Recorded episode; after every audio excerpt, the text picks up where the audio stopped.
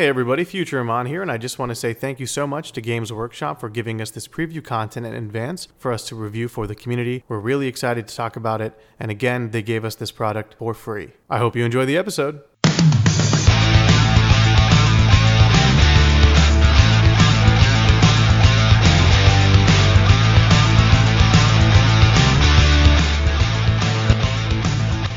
Welcome back to Path to Glory, the Warhammer Underworlds podcast that focuses on competitive gaming, player development, and community growth. This is your host, Amon Kusro, and I am joined by our newly minted co host, Zach Kasheta, aka Requisite. How's it going, my man? I'm good. How are you doing? Doing good. How is it up in the sh- greater Chicago area? Uh, right. It's, yeah, it's uh, snowing in the middle of April, which is weird.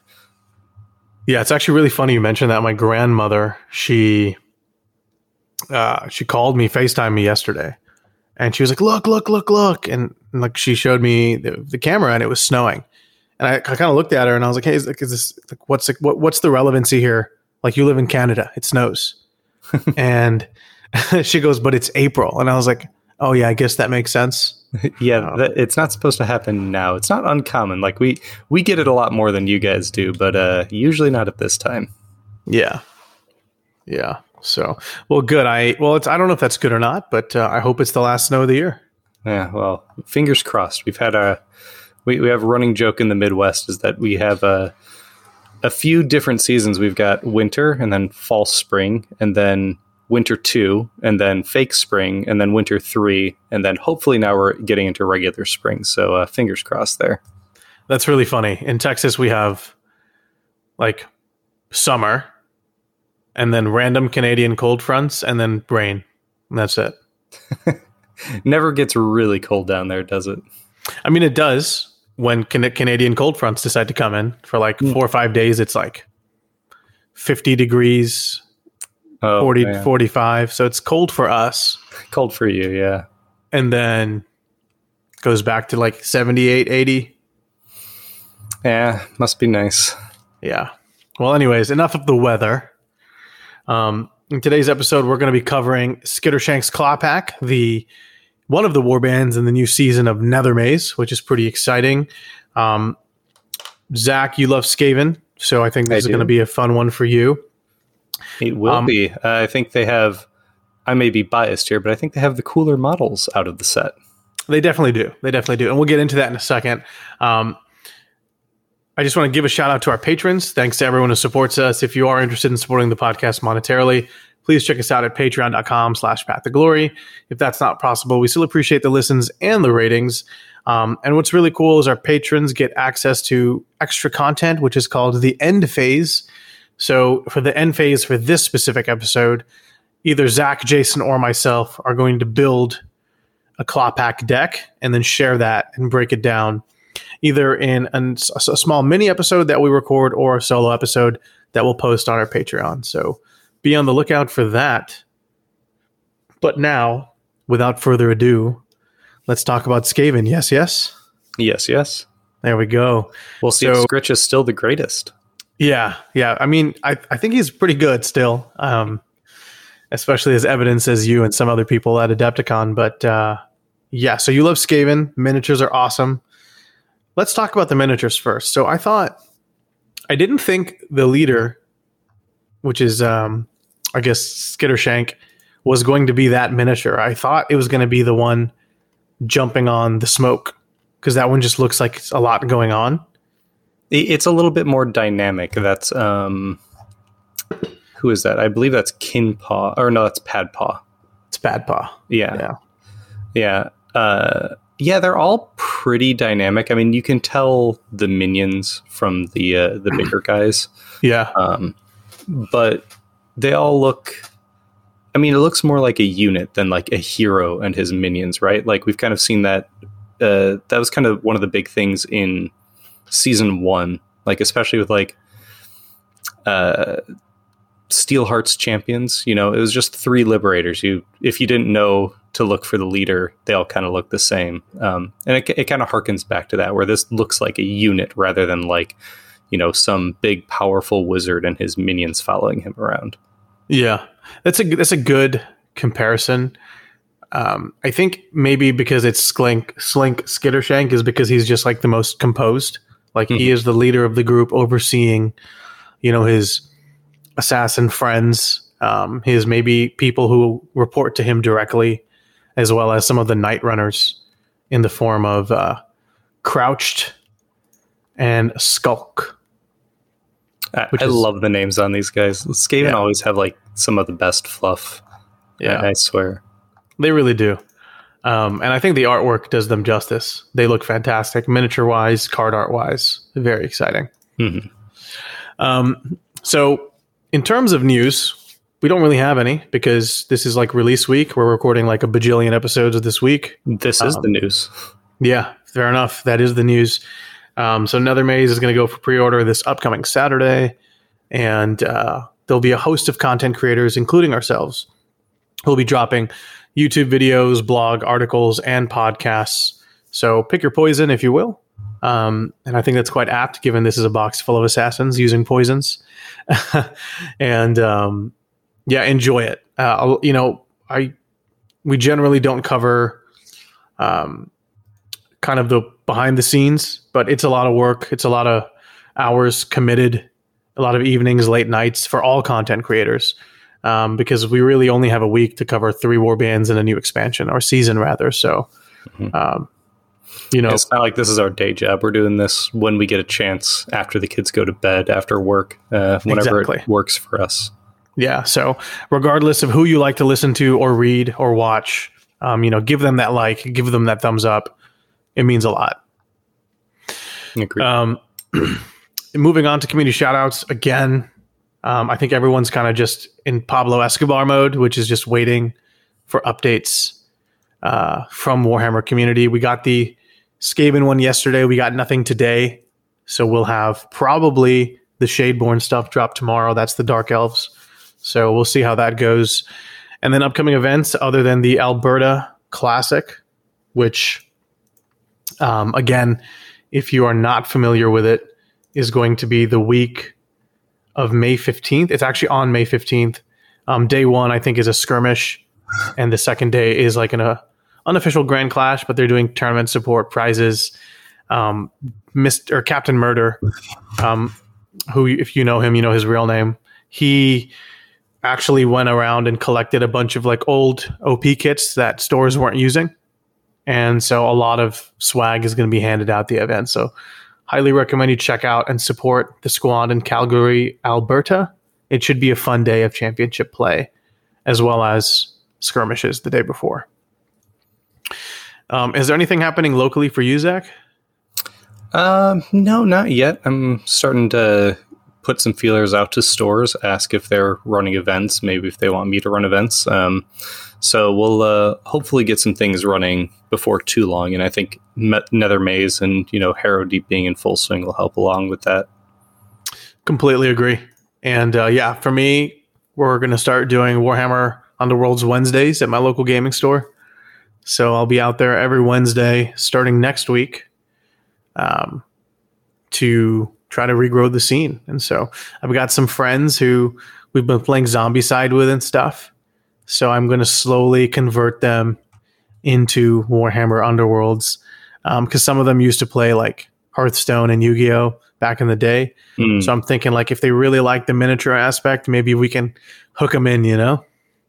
Yeah, I mean it's a nice transition from board gaming to miniature gaming, um, especially you know the unpainted uh, colored plastics. It really helped kind of like transition that. You don't need to paint it to enjoy it and have it look good. And I think a lot of people appreciate that. Yeah, I completely agree. So, hoping to trap my friends into the hobby and enjoy it in the long run. So, um, cool. Well, let's jump to sleeve it or leave it. So, this is a segment, if you're unfamiliar with it, where we um, bring up a card that's either recommended by our patrons or just something that we want to talk about that caught our eye. And we're going to decide whether it's worth sleeving the card or just leaving it in your box of cards or binder, whatever. So, the card we're going to talk about today Let Shadows Lie. This is an end phase for one glory. Score this in the end phase if each surviving friendly fighter is two or more hexes from the nearest cover hex blocked hex, and the lethal hex. Zach, leave it or leave it. I'm going to leave it. Why? Um, this is the type of card where it could be good in a kind of sit back control deck, or perhaps if you are playing like a dominant position, uh, hold objective style deck. If you're going to want to like sit on your board, you're going to pick a board without blocked or lethal hexes or or cover hexes, and then you're just going to flip your tokens to objective tokens. Then you can hold them. Then you can do stuff like that. Uh, but as soon as your opponent sees this, they're just going to put a, a gloom hex token in the middle of your board and you're just not going to be able to both hold objectives and score it so it's one that is both easily counterable and doesn't allow you to play into you know normal play styles like this is not something you can run forward into enemy territory and do because they're going to have blocked hexes and they're going to have cover hexes and yeah i mean it it seems nice if you could prevent your opponent from putting down the cover hex and you were also playing passive but I think outside that, and even then, it's there's probably better one glory end phase cards than this. Yeah, I think this is a hard one. Completely agree. Um, and maybe I'm reading it wrong, but because it says each surviving friendly fighter is two or more hexes from the nearest cover, blocked, and lethal. Mm-hmm. Like, is there a situation? Is that is if I'm am I reading it correctly? Is it that you have to be two away from everything, and it has to be all three conditions, or is it just one of the three? Oh, like if there's no lethal on the board, you can't even score this? Yeah. Maybe. Um, I wouldn't read it that way. I, yeah, it, that probably should be an or. Um, but yeah, it's likely that this is just unscorable on what, like eight of the 10 boards available in the championship right now. Yeah. Uh, just rules as written. So yeah, definitely a, a, a leave it at that point. Yeah, if that's the that's the way that I'm interpreting it. So if that's the case, let's just leave it. we have a quick one today. So um, great. Well, let's jump into Skittershank's Clawpack. Very familiar format to the way we did it yesterday. I'm going to read the fighter cards. Zach's going to comment on them first, and then we'll alternate until we get through Gambit's objectives and upgrades, not in that order. Mm-hmm. So we'll start with the leader of the bunch, uh, Slink Skittershank is an assassin and a leader. He has movement five, two dodge, four wounds, and he's got paired weeping blades, which is a range one, three fury, two damage, grievous attack. And he has a special ability called Marked for Death. So Slink can reroll one attack dice in the attack rolls for this fighter's attack actions that target an enemy leader. And his Inspire condition is one or more enemy leaders are out of action, or an enemy leader has four or more wound counters. Now, if Slink happens to inspire, nothing really changes except for the fact that his paired Weeping Blades go from three Fury, two damage Grievous to four Fury, two damage Grievous. So a little bit of uh, Tooth Dagger action going on over here. So, Zach, why don't you give me thoughts on his Inspire condition and the leader of this Skaven warband? Uh, the inspire condition is this is going to kind of be. We'll, we'll, see that for the three assassins in this warband, um, they have the same inspire condition and slightly altered one for the two minions. The inspire condition is going to be kind of a, a sink or swim for this warband and for the people playing it. Uh, leaders are going to be, generally speaking, the hardiest fighters on a warband and possibly one that they're hiding. Uh, you know, we talked with Exiled Dead. You're just going to keep Deintalos in the back and keep everyone else forward. Uh, that's very common with um, Grimwatch as well, you know, mm-hmm. until they inspire uh, and he becomes a good fighter. It's very common with Sepulchral Guard or some of these other ones. Or, you know, your Hrothgorn and your leader is your, your toughest fighter. So sometimes focusing down the leader is not the best thing to do. But this is a warband that has to do it. Um, and that's going to be a very interesting part of this playstyle is you kind of have to play with that dichotomy of do I dive in on your dude with two shields in a cover hex with a range three attack action, or do I go after other fighters that are squishier and try to get kills that way? Um, but if you do inspire, getting four dice on Grievous is great. I mean, his uninspired attack, three dice on Grievous, you know, he doesn't get to three damage innately, and you want three damage, especially on a leader. Um, but Grievous is like kind of three damage. Mhm. Uh, on three dice, it's about a 40% chance. On four dice, I believe it's around like a 52% chance or something like that to get a crit um, before enemy saves, of course. Uh, and with that in mind, it's kind of like a three damage attack off the bat, and it's much better when you inspire. So, like, this, I think he's really interesting. I think you're going to try to, like I said, weigh diving in on a leader to get that extra dice, to get that extra power, to get that inspire flip. But he's also not terrible uninspired. You can just run these guys around and fight other guys. Uh, you start off on two dodge. You have four wounds, so it, it- he's he's got a nice bit of flexibility where that's concerned. Yeah, I think that last part resonates with me the most, right? He's two dodge, potentially three damage base, like, and the only reason that you'd want to inspire him is to make him a little bit more accurate and maybe more, slightly more reliable on the Grievous mechanic, which is inherently unreliable, right? So, Right. that being said, I think Slink probably doesn't need to inspire as much as maybe some of the other fighters in his warband. And you're Right. absolutely correct in that over the course of the game, maybe in the opening salvos, you know, you you can take down someone else or get somewhere else or jump onto an objective. I mean, he's five move, right? Like we know the power of innate five move with Spiteclaw Swarm, which invariably there are going to be a lot of parallels that are going to be drawn and comparisons that are going to happen between the two warband because it's the Mhm. second Skaven warband. Um, Yeah. and it took us move- four years to get there. yeah. Well, I mean, people had been playing uh, Spiteclaw Swarm pretty early in Shadespire as well. It, it, move five two dodge has always been really good. Yeah. The issue is that Spiteclaw Swarm doesn't really have the in-faction card support to make it work. Whereas I think we're going to see as we go on, without getting too ahead of ourselves, that these guys do have more card support, and I think that's where the the differences will be. Yeah, agreed. So let's just go ahead and keep running down the train here. Mhm. So the next fighter is Snip Padpaw. He is also an assassin. He is a move of five. He has two dodge. He has three wounds. He's got a range one attack action called Sword and Fighting Claw, which hits for three fury and two damage. He has the Marked for Death ability, which is that reroll against attacking enemy leaders. And he has a reaction called Smoke Bombs. Use this after this fighter's activation. If you do, scatter, stagger each enemy fighter adjacent to this fighter. So a little bit of ninja tools there, disorientation. And he has the exact same inspire as Slink, which is one or more enemy leaders are out of action, or an enemy leader has four more wound counters. Now, when Padpaw inspires, um, his sword and fighting claw gain the cleave ability. So, and Grievous. And Grievous, yeah, that's a big Yeah. one. Yep. Other than that, no change. What do we think about Padpaw?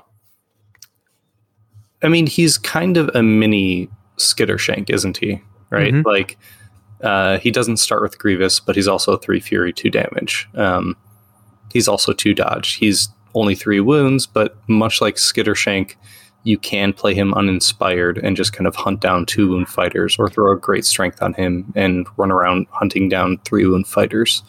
Um, I'm personally not crazy about his smoke bomb uh, reaction, and I'd be interested to see what you have to say about it because this is a fighter with only a range one attack. He's three wounds, and in order to get his stagger off, you have to go up and be adjacent to an enemy at the end of your activation. So that means you punch somebody and you don't push them away to get this reaction, which they potentially can block with a reaction of their own window. So and you know because this is an aoe it's every adjacent enemy you also kind of want to charge into a horde of enemies and drop the smoke bomb which is you know that's pretty scary when you're only three wounds and now your opponents don't even have to charge you to get to you. Um, staggering is great. We talked about this a little bit on exiled dead. Staggering gives you that reroll. It takes people out of guard. Um, it is a good mechanic uh, but i think the usage of this ability it's not going to be very common that you use it. You might not even use it in a game, but when you can get it off, I think it's going to provide a really powerful one two punch. Like this guy comes in, hits somebody, staggers them, and then somebody else comes in and takes advantage of the reroll. Yeah. So I can kind of agree with you in the fact that smoke bombs don't doesn't seem overtly obvious or powerful in regards to its application. That being said, I think a lot of the fighters in this warband do enjoy ganging up and fighting a single fighter with multiple supporting fighters because most of them, if not all of them, except one hit on Fury. Mhm. And Fury is not very reliable. You're kind of crit fishing essentially when you're rolling Fury dice. Most But if you can get that half support, that reroll, and um, a full support potentially, I think that's really going to help. And especially if you you know set it up to where you know maybe you end your activation or your round adjacent to the enemy leader, you get a reroll and on the initial attack, and then you get to stagger them, which means potentially you can get two separate rerolls on your next attack into the enemy leader, which is kind of exciting. Um, and, and it really increases the likelihood of mm, you know having a second successful attack or critical attack, especially when he's inspired, because you want that Grievous and that Cleave. That being said, again, I think this is a warband, and I think some of the cards, the objectives we'll talk about, kind of support this theory. Is you're going to want to, you know, maybe charge with Padpaw, stagger somebody, and then have a Night Runner, which is your weaker fighters, or maybe Kin Whisper or your leader have a better shot at hitting the target, especially if it's the leader. Mhm. Does that make sense? Yeah, I mean, th- this is really all set up, right? It's this guy's coming in with a reroll. He's dropping his smoke bomb. He's giving more rerolls. Like it's set up to get that one, two, or even one, two, three punch, especially onto an enemy leader and try Yeah. to get them. You know, you don't have that three, four damage bam capability right off the bat, Mm-hmm. but you do have a lot of things that build on top of each other. Um, Yeah. I- I- and like I said, I think in the hands of a very good player, identifying when to go in. I think it's really interesting that you mentioned going in at the very last activation with this, because especially if you get to go first in the next round and Padpaw Mhm. gets to survive, yeah, just like hitting, dropping smoke bombs in the first activation, and then being like, "All right, I'm on two dodge. Are you going to come at me or not?" you Right. know, um, or are you going to run away and you know try to survive with your stagger and keep your leader alive? Like you're going to put people in awkward situations, and I think that's that's always a good thing. Agreed. And and you know the threat range on them is incredible. And again, you you were right. I don't think you're going to use smoke bombs too often. I think you have to figure out when's the right time. But Snip is another fighter in this warband, you know, that doesn't need the inspiration. Mhm. I think five move, two dodge, three fury, two damage is a very respectable profile for a fighter. Um, and you can give him a great strength, and he can go elf hunting. You know, because elves are three wounds generally. Mhm. Um, he can you know try to kill some other Skaven or other three wound fighters, and um, you know if and when you get the inspire, it's a pretty decent chance of you know critting into that Grievous. So I like him, and I I think you're absolutely sure. correct. He's a mini slink Yeah, in a good way. he, he's definitely the lieutenant of the warband. Yeah, he's the only other fighter who starts as an assassin. Oh, I thought I thought Kin Whisper was as well, but actually he, He- only gets it on inspiration, and we'll talk Yeah, about yeah. it now, I guess. Yeah, it's a great segue. So, so Kin Whisper, Creep Kin Whisper, um, is an assassin in training. So he's got five move, two dodge, three wounds. He has one attack. It's a range three, two smash, one damage with the special ability called Barbs. Barbs is a reaction. After this attack action, if it succeeded, give the target one net counter. After a fighter with one or more net counters makes a move action, deal one damage to that fighter and remove those net counters. At the end of the round, clear all net counters. And then Creep Kin Whisper inspires when one or more enemy leaders are out of action and or this fighter makes an attack action that targets the enemy leader. Now, if he's able to successfully fulfill one of those two criteria, well, congratulations, Creep. You just got promoted to Assassin, and he gains the Assassin keyword, which stats don't really change much. Actually, I don't think they change at all, do they? Uh, he gains Grievous on his weapon, That's right. Yeah. and he That's also really it. gains the Marked for Death, the reroll against leaders Oh, uh, special good. ability. Yeah, I can't read apparently right now. So It's a Good okay. call it's there. late. yeah, and, and the marked for death is like an assassin thing. Yeah, he gets promoted. So I guess he's the assassin who needs to pass his final test. Yeah, he, he's out here trying to get his uh, his important kill. Um, His black belt black belt in murder. or diploma, whichever one fancies you. Uh, yeah, I think when it's an assassin, I think they, they give you a, a diploma. That that does seem correct. Uh, um, what do we think of creep? Uh, yeah, I am very interested in this Trifang Triskel uh, and net weapon. Um, this reaction to give an enemy a, a net counter and then they take a damage when they move. This is it's probably one of the most interesting baseline attack actions we've seen in Underworlds because yeah. this is effectively a two damage attack if they move, right? Because it's one damage and then it's another if they move.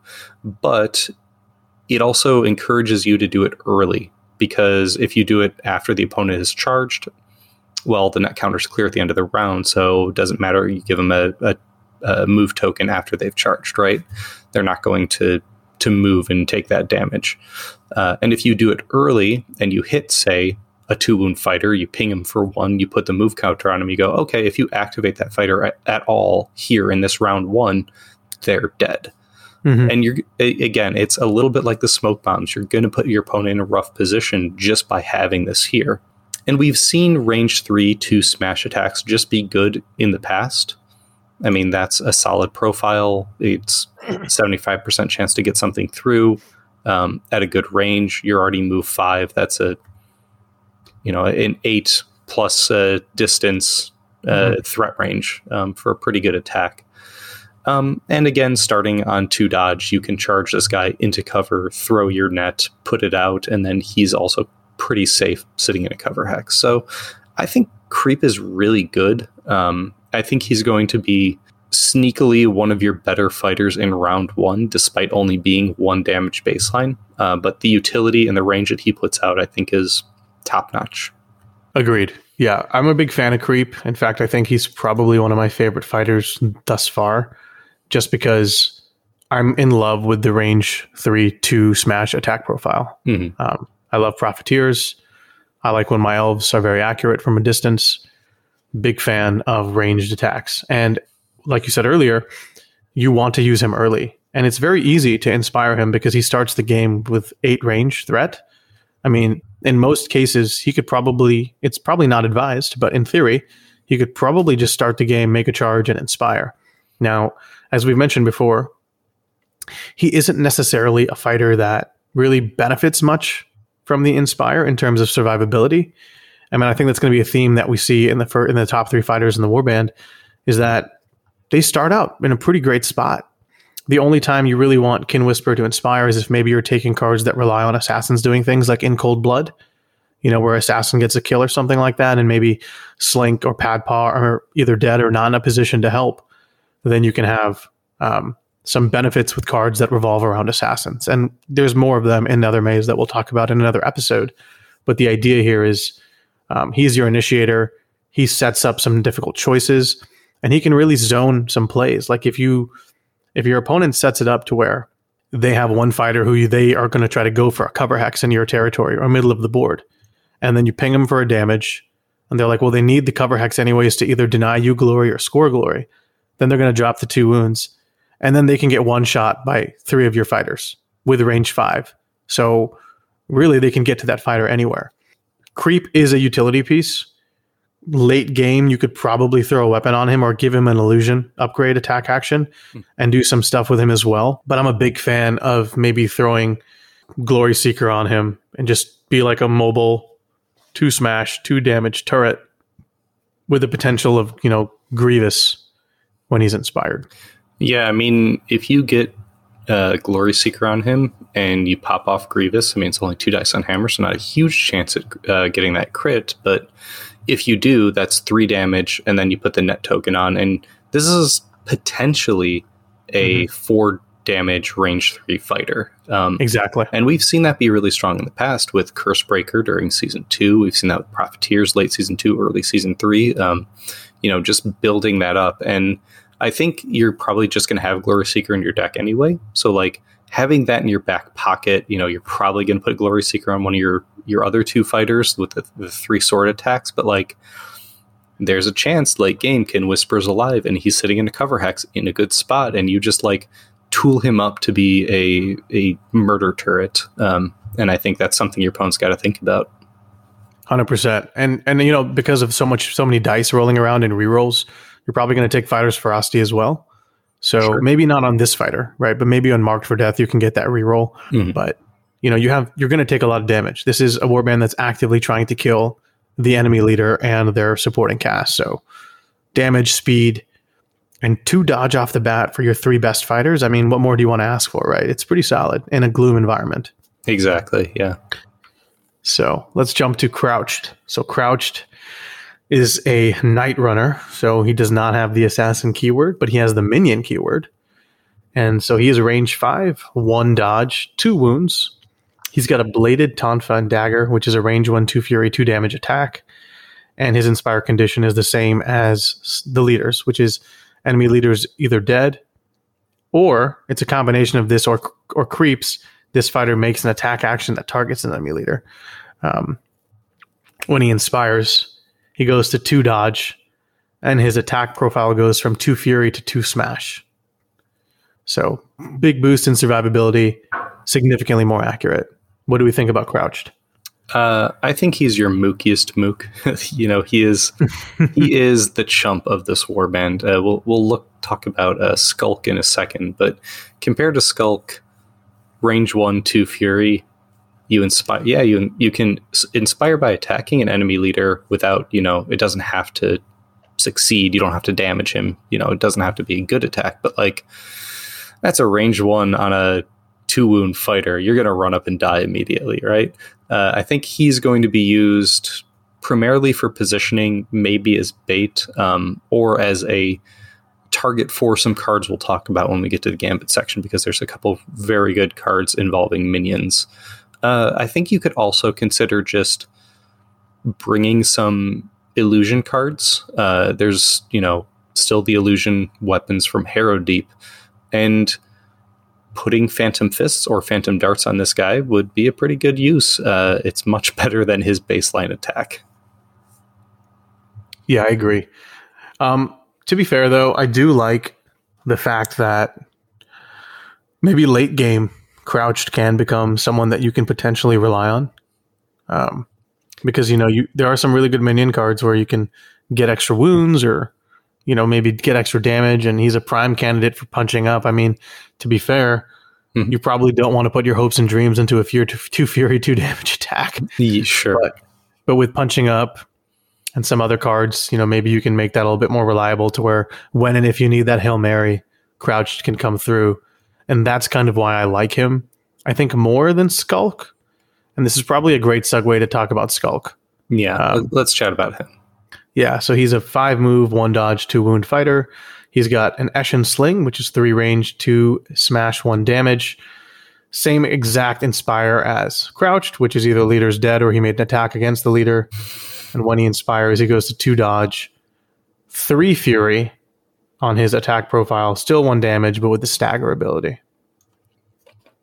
And this is why I like Skulk more. You've got this range three innately. You don't have to bring a weapon for it. Um, you know, he's not as good of a range three as uh, uh, Kin Whisper that we talked about previously because he doesn't have that net. He doesn't start on two dodge. He doesn't have, he has one less wound. But, you know, this guy is a little minion that you can put on a cover hex maybe to score an objective, to score horrors in the dark, to score um, fear the seekers or something like that. And he could just sit there and chuck out his sling. Um, and if he gets to chuck it into a leader and inspire more is the better right? Um, getting stagger on his inspire actually makes it kind of a good thing. We'll see that there's a lot of stagger synergy in the objectives and power cards as well so late game say you get an attack on the leader, he gets to inspire, he crouches in a cover hex, hopefully survives until round two and three, and then you just can maybe toss out a couple stagger tokens. And I think that's really, really useful. Um, I mean, he's going to die. He's two wound fighter. Your opponents are eventually just going to come up and slap him with a stick. Uh, but in the meantime, I think he's going to be a, uh, a, a potent little annoyance, if not a threat. Yeah, and I definitely think that he does benefit a little bit more than Crouch does with the Inspire, and because he's got that range, threat range of eight with the moment the game begins, Mhm. we can probably finagle it to where you get him to charge the enemy leader, end up in a cover hex, and inspire shortly after, and it makes him significantly more survivable. So in a way, that is um, a more or rather less risky strategy. Um, a card that I keep thinking about when I look at Krowchrik and Skulk is Ephemeral Fortitude, which mm-hmm. in round one and two they get four wounds, and in round three they go back to two wounds. Which I don't really mind that because they already start the game with two wounds. Um, so if you're able to draw that early or aggressively mulligan for it, you can turn one of your your weaker or more maybe um, riskier fighters into a fighter that is pretty tanky um, and probably you know what I think after talking out loud a little about it more, I do like the idea of being able to stick that on Skulk, have him charge, maybe, you know, activation two or three, and then try to tank stuff on a cover hex. Yeah. That being said, uh, and oh, I was just going to say, there's a lot of other things. Like, I don't think you want to overdo it with upgrades that are specifically for minion, but mm-hmm. Terrifying Shadow is just a good illusion. That's the one where you're minus one dice uh, to you're minus one dice to be attacked when you're in a cover hex, um, and you're plus one defense if it's a minion. Like baseline, that's good to throw on your leader to keep him a little bit alive. And if you, you know, like you said, you can get um, uh, the go to four wounds one on him or on one of these guys early on, or you can just throw one of these on them in round one and just be like, okay, I've come into your territory. I've inspired your minus one dice. I am three dodge in cover. Like, that's pretty terrifying, actually. You're yeah, not going to kill crazy. that guy. Yeah. That being said, I think Krowchrik maybe has, in comparison, less versatility in terms of how he moves across the board and how he can fight. Um, but again, two smash, two damage. It's just a great profile. I like it, mm-hmm. and uh, I never can. I can never roll fury, so my my lens might be tinted, but uh, yeah, I, I tend to gravitate towards smash fighters. Yeah, math tells us that three fury is better than two smash, but I think it's lies. It is lie. it is one hundred percent a lie. Uh, unless you're rolling two fury, then you always hit. Hashtag Gristlewell. Yes, hundred percent. That that's a crit. That might as well say innate crit. Yeah, there we go. Um, so before you start reading the objectives, um, what do we think about the fighter cards as a whole? First impressions, and who's your favorite fighter out of the five?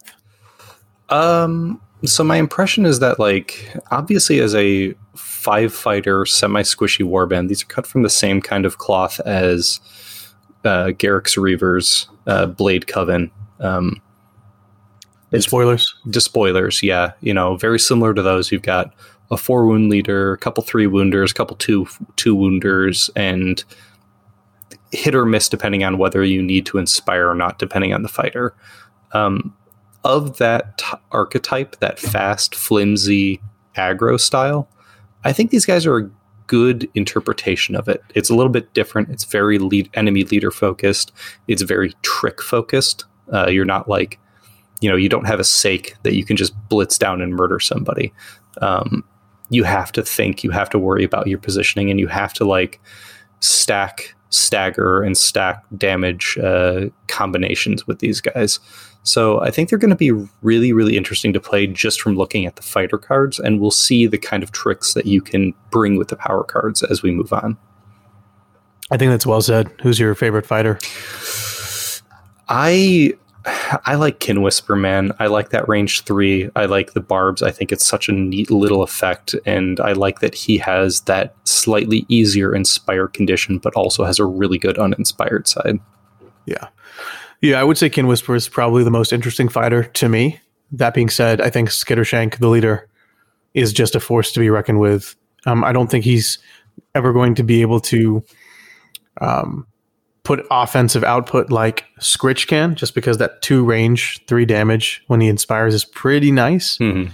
Um, that being said, I think Skittershank is very impressive on his own right and is honestly a great leader.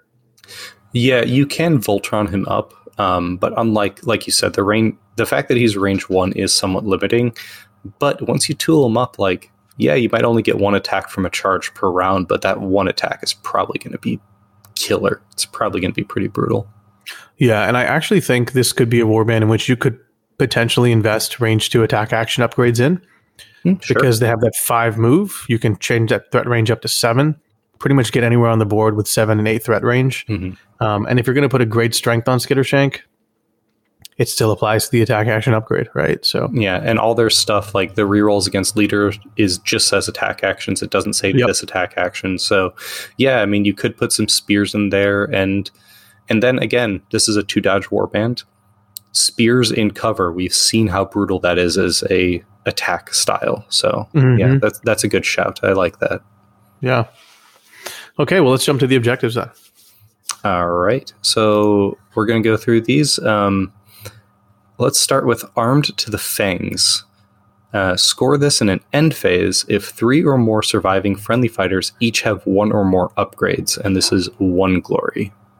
What do you think? Yeah. So, yeah. So I, I don't think it's a bad card. I don't think it's like a card that excites me or is particularly good either. I think we've seen cards like this in the past where um, you can certainly do this. It's doable. Um, I think it's hard to do in the beginning of the game because you're going to need that glory, and the glory is potentially going to come from making attack actions or getting kills. So um, I don't think I'm too high on this card. Like it's not a bad card, but it doesn't. It's not something that I probably am going to put in my championship deck. Yeah, and one thing I think we all know is that one glory end phases generally have to be very reliable or just very, very flexible. Um, Yeah. And this is not, especially when, I don't know, maybe Nethermaze will change things, but we're still kind of in an era of you want to stack most of your upgrades on one fighter and you don't really want to spread out your upgrades too, too much. Yeah, I don't think we'll ever actually ever be in a version of this game where that's not the case. Yeah, it's vault running is generally just the best play. Yeah.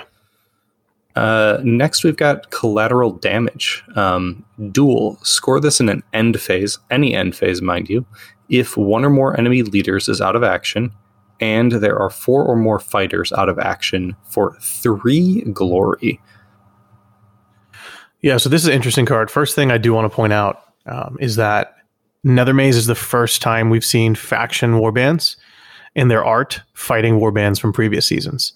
And I think it's fantastic. I think it's awesome. It shows that they care about the previous seasons and their fighters. Um, and this is a picture of the warden getting a spear shoved down his throat. If you're listening and you don't, you're not looking at the cards as we're talking, while the warden has impaled one of the night runners on the card. So it is fantastic. You're going to see a lot of your favorite fighters and recognizable fighters throughout the artwork of this particular deck just getting murdered. And it's awesome. Yeah, they they really went down the whole line of. Uh, I, I think almost every leader from across most seasons has is dying on one of these artworks, and I think that's Yeah. great. Plus Hadzu. Plus Hadzu, poor guy. I mean, that, he doesn't even survive in the art. He's just always dead, no matter He's what. just dead. Yeah. So going back to this card here. Um, so this reminds me a lot of um, Pure Carnage. Um, so Pure Carnage is a three uh, glory end of the game card, essentially third end phase where seven fighters are dead.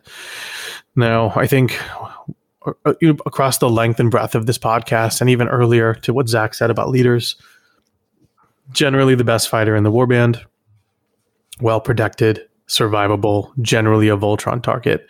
And in this particular example, because your opponent knows what your inspire condition and probably game plan is, going to be hard to reach. Mhm. As as hard as a reach as it can be from you know range seven and eight fighters. That being said, um, I don't hate it. Um, I think if you, it's really hard to plan to kill the enemy. Um, but if you have figured out a way in which you can probably get the enemy leader out, whether it's just weight of dice or strategic play or tricks and traps, and there's some good gambits that can help you, you know, get the enemy leader out into the open in this deck, then I think this can be a card that you can work towards because that three glory is super tempting in any end phase. That being said, despite the fact that it says any end phase, you're probably not going to score this anyways until round three, because that's where you see four or more fighters killed, especially in a low model count warband. Like if you play this against Krushas, you're probably not going to score it, right? Well, it's any So- four fighters, so I mean, they can kill three of yours, and you kill uh, Morgok, and then you score this card. And But in that case, you're probably going to lose because you lost three fighters. That, that's Right. true. Yes. Um, it, it, it does harken back a little bit to Garrek's Reavers, right? They have two cards, I believe, that are two or three uh, objectives that are like this number of fighters are out of action and it's any fighter, yeah. so you can just lose Arnulf and Targor. And it does kind of harken back to that, but with this leader caveat associated with it. Um, and those cards were like sometimes you would take them, but not always. And th- I think this is going to be very, very similar. Yeah. I mean, like, can I see a deck where you take this and Pure Carnage and just go nuts? Sure. Mm-hmm.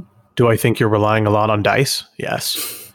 Yeah. Um, but but this is one of the few warbands I've seen thus far that can get a lot of dice and rerolls.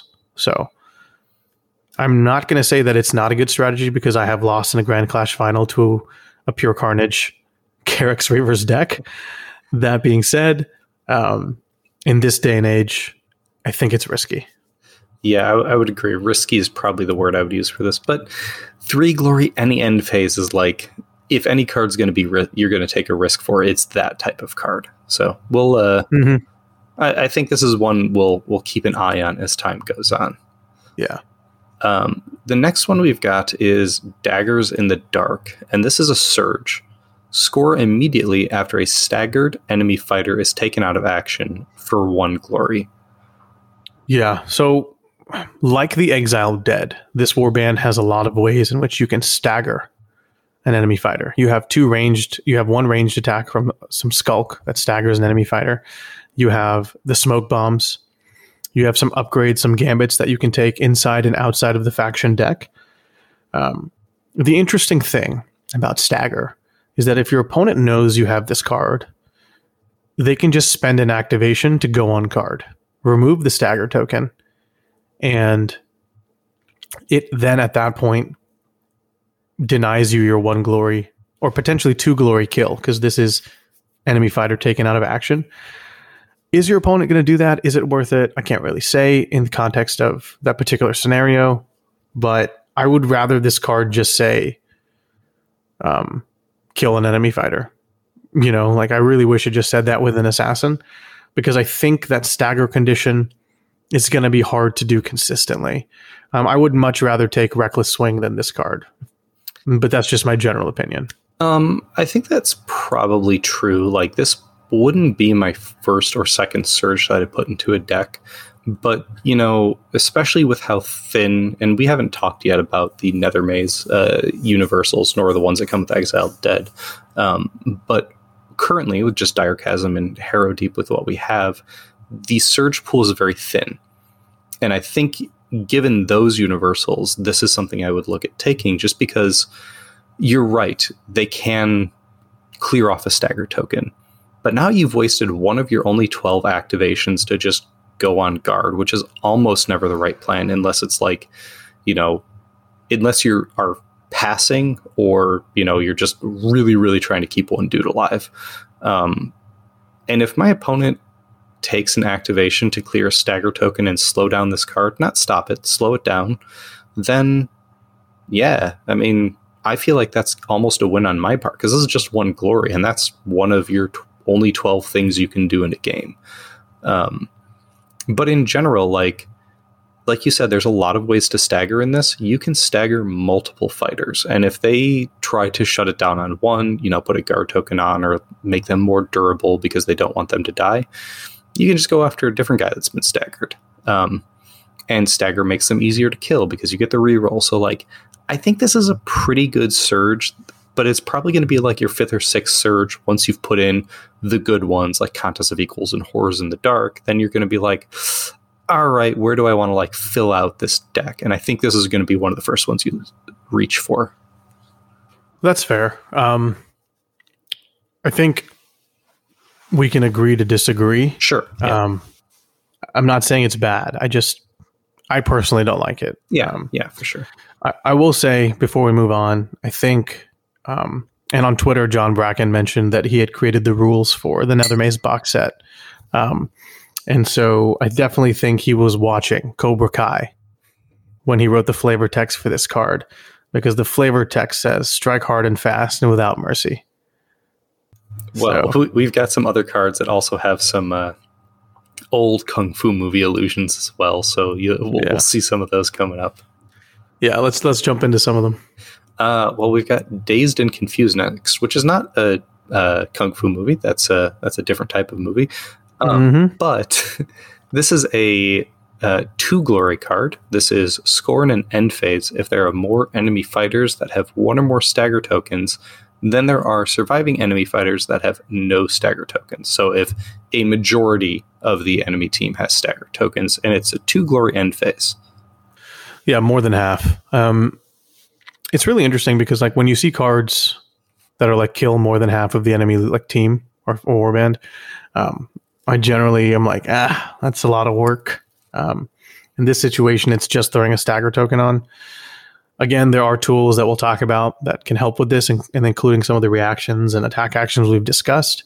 I think if you're gonna go, excuse me, for something like this, you're definitely to take daggers in the dark.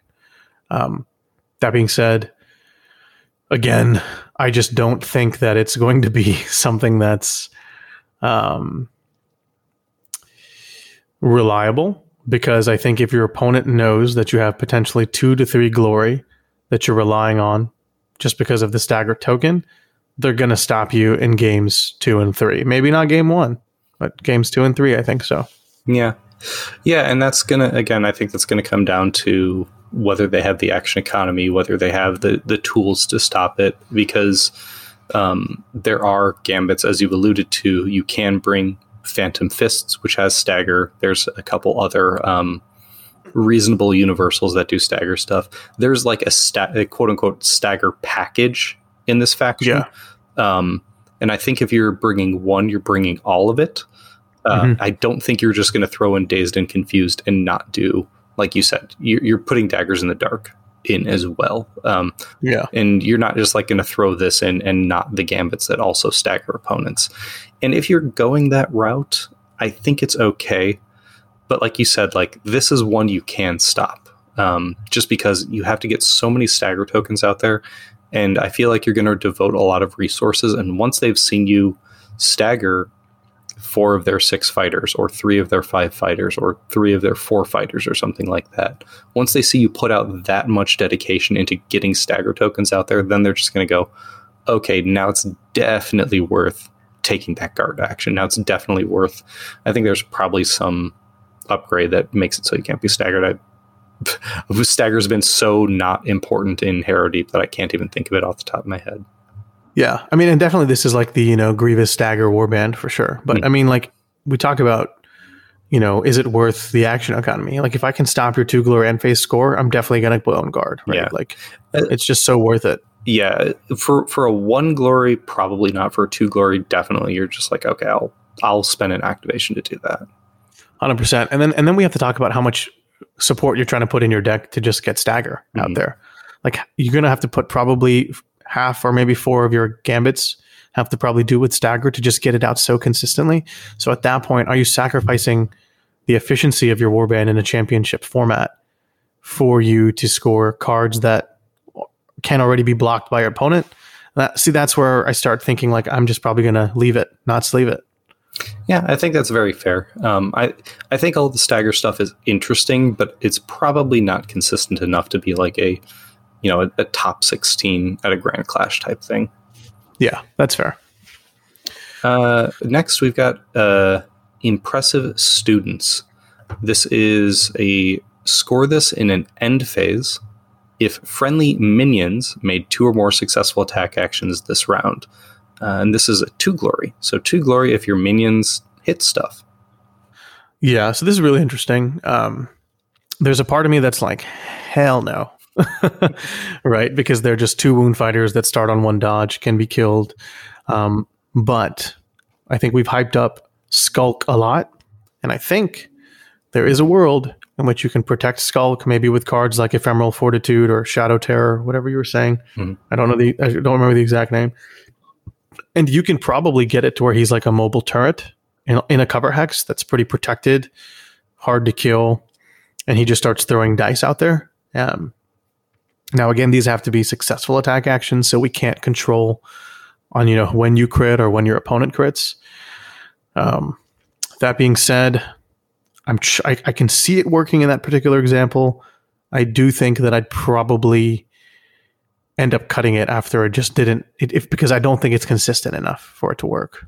Yeah, I think I would not even look at this card if it was one glory. I'm only interested in this because it's a two glory end phase, and even Exactly. and even then, I'm like, are your minions gonna like? Is this gonna be dead in round three because your 2 two wounders are gonna be dead in round three? Is this gonna be even feasible in round one because you know you're just gonna run up with Skulk and then he's just gonna get murked by somebody running up and critting him out? Like, Mhm. it seems okay. Like if you're playing a rivals format, if you're playing rivals plus, uh, I know we focus a lot on championship, but if you're playing a format with a lot more of a limited card pool, I think this might make the cut. But in championship, there's probably just better two two glory end phases for you. Agreed. Uh, next, we've got infiltrate their lair. This is dual. Score this in an end phase if no friendly fighters are in your territory and one or more friendly fighters are in enemy territory. This is one glory. Yeah, so it's like a essentially an extreme version or an harder to score or weaker version of conquest, right? You know, everybody's in enemy territory and at least one person is alive. Um it's not worth one glory. Um It, it's it's effectively it. What would it be like if conquest was scoreable in any end phase instead of the first end phase, and it would look like this, and you probably wouldn't take it. yeah. Um, so yeah, I think we're both in agreement there. Uh, we've got Killer Supreme. Surge, score this immediately after a friendly fighter's successful attack action with Grievous if the attack roll contained one or more critical successes. Uh, this is for one glory. So effectively, one glory uh, if you successfully crit with Grievous. Yeah, I love cards like these. As someone who has played Headshot more times than they'd care to count, um, it's such a great card. I think Bone Reapers have a card that does the exact same thing. Mhm. Now, this is slightly limited in the fact that you have to have an attack action with Grievous, but Kin Whisper Inspired has Grievous. Mhm. Padpaw Inspired has Grievous. Slink starts the game with Grievous. So Not to mention, there's uh, dark, uh, not dark darts. Uh, Phantom darts is a illusion upgrade that is range three with Grievous. Like there's other, there you go. there's other cards that have this or can give you Grievous. So Yeah. yeah, perfectly reasonable surge to take. Yeah, I like it a lot. Um, next, we've got Rattled. Uh, score this in an end phase if two or more enemy fighters have stagger tokens for one glory. We're back to the stagger package. Amon, how are you feeling about that? I don't think it's a surprise on what I'm going to say. I'm just not feeling it. Yeah, it, it's the one glory version of the one of Dazed and Confused that we already talked about. Effectively, only getting two things staggered is a lot easier than more than half the enemy warband. But again, like you said, this is if you're stocking up your entire deck on stagger tokens, and Yeah, for one glory end phase, it's probably not useful. I just I I'm not seeing it. Now that's reasonable. Uh, I'm sure somebody's going to pull out some crazy stagger thing at a at a local and go nuts with it, but uh, I don't think it's consistent enough. hmm Uh, next, we've got unsurprising fate. Score this in an end phase if one or more friendly minions are out of action for one glory. I like this card. I'll tell you why. Hmm. Um, so you're probably going to lose your one of your two dodge or one dodge two wound fighters, right? Mhm. It's probably inevitable um, in the game. Um, if the off chance your opponent is trying really hard for you not to score this, then your minions are potentially protected, um, and they're going to go after other fighters that are harder to hit. So either way, it's a win-win because you offset your opponent's net glory. Essentially, it cancels it out. Um, it's also really good in an environment in which you might be taking cards like Everything to Prove. This is essentially an end phase martyred, right? hmm But maybe you get Everything to Prove, you offset their primacy gain, and then you offset their get the, the glory that they get from their kill. Um, because you have to run, unfortunately, these weaker fighters. Um, and you know, it's probably going to be the melee one that bites the dust. And you might even want to use one of your fighters as bait. You know, like I was talking to Alisor the other day on Discord, and he says he loves to use Furin as bait. Well, I mean, I used to use Allenson as bait when I Mhm. played Profiteers. You know, who's not to say you're not going to want to use crouched as bait, have him get killed, and try to offset that glory. I don't think it's it's a bad deal at all. Yeah, I, I also very much agree. I mean, this is you can look at this in a lot of ways. This is everything to prove. This is martyred. This is one glory uh, underdog, which underdog and everything to prove were are restricted. I think yeah. was restricted as well, if I'm remembering correctly. Uh, I could be mistaken on that. Uh, a oh, lot of that's interesting. A lot of stuff was restricted during that era. There were a lot of stuff yeah. that were restricted. Um, I don't think martyred was, but but this type of card is very common, where it's it's a catch up mechanic. Mm-hmm. It is my opponent's going to get glory for killing. I'm going to get glory for my guy being dead. Um, as far as reliable one glory end phases go, that pad out your end phase deck, you could do a lot worse than this. I agree. I think it's a good card. Yeah, I like it. Uh, and there's a power card coming up that we'll talk about that kind of fuels this as well. So mm-hmm. let's uh, let's chat about that when we get there. Uh, but for the time being, we're going to go to Way of the Hidden Paw. Uh, this one actually was on the Warcom site during the preview article. This is yep. Surge Duel. Score immediately if an enemy fighter is taken out of action by a friendly fighter's attack action. Boo. Uh, and your leader supported that attack action. However, this is a two glory surge, which is the standout feature of it. Yeah. Because it's two glory, it makes me want to play for it. And I think it is actually I think going to be pretty consistently doable. Um, because look, the thing is, is that Slink is your biggest threat in the beginning of the game. Your opponent will probably try to eliminate your biggest threat. I mean, it's a very common tactic, like try to kill the enemy leader fast enough. In fact, this whole warband is designed to do that. So maybe someone charges Slink, they miss, they fail, they do damage. Maybe you sidestep back after they drive you. Um, and then from there, you have the rest of your warband can either make range attack actions or ranged or melee attack actions mm-hmm. to finish that fighter off. You can also probably take a commanding stride and like get that support you needed. I mean, the whole idea of having that supporting fighter is it's easier to hit, right? Harder to defend against, um, in theory. And it's too glory. It's worth the investment. It's worth that commanding stride or that sidestep or whatever. I really like this card. Yeah, I do as well. I mean, if you think about it in terms of cards that exist, this is a kind of a very limited um, orchestrated kill. An orchestrated kill is pretty common, and it's a very good card, which is just kill somebody with a supporting attack or a supporting fighter as part of the attack. And this is the same thing, just it has to be your leader.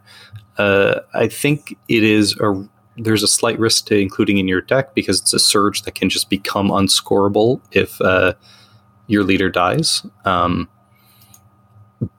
but like you said, he's your toughest fighter. He's your best fighter. You're going to put plus wounds on him. You're going to put uh, defensive cards on him to keep him alive potentially. Um, so yeah, I mean, you you might run commanding stride as you said, but you probably are going to run uh, more common push cards, sidestep, center of attention, and uh, hypnotic buzz, and those will all help score this. So yeah, mm-hmm. I mean, I wouldn't again the, the this is one that I wouldn't look at if it was one glory, but the fact that it's two glory, I'm like, ooh, two glory surges are good. And as far as two glory surges go, this is probably one of the easiest ones that we've seen to score. Yeah, and if we look at other warbands, like Crimson Court comes to mind just because of the recency bias, but like they have Crimson Hounds, that's just make an attack action with a supported fighter, right? Mm-hmm. Now this is get a kill with your a specific supporting fighter, but that two glory is worth it. Two glory is tasty, yeah. And I think it combos really well with the next card. And the next card is Great Transition, Way of the Lashing Tail. This is a surge. Score immediately after an activation step if three or more friendly fighters are adjacent to the same enemy fighter for two glory. So, kind of a step up from uh, Impending Doom. Yeah. So, again, a little bit harder, but definitely worth the payout. Um, Benji on the Reapers episode mentioned that Center of Attention, in his opinion, is the best card in the game. Mm-hmm. Um, and that's because he wants to play a warband that wants to bunch up, huddle up, and gang up on enemy fighters. This is the exact same concept. You're going to put Center of Attention into your deck. You're going to take pushes. You're going to take distractions. And I think you can consistently set this up every single game um, especially against an aggressive opponent or an opponent that is trying to hold cover or objective tokens, just feature tokens in general, mm-hmm. because then they're not going to move. Yeah, you know where So- they want to be, and you can be there as well. I would Exactly. I would say the only downside to this, and it's not much of a downside because again, two glory surges are great, and this is one that doesn't even require a kill or even a successful attack; it just requires positioning. Um, the only downside to this I see is that round three, you draw this; it's near the bottom of your deck, and you've lost three fighters. This is an unscoreable card.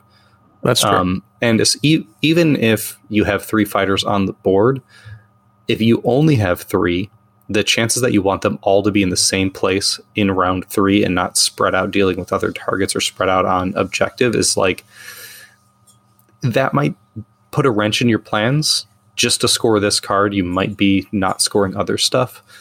But I think the power spike of having this in round one and just putting your minions next to a dude is like it's so good. I think that's so good.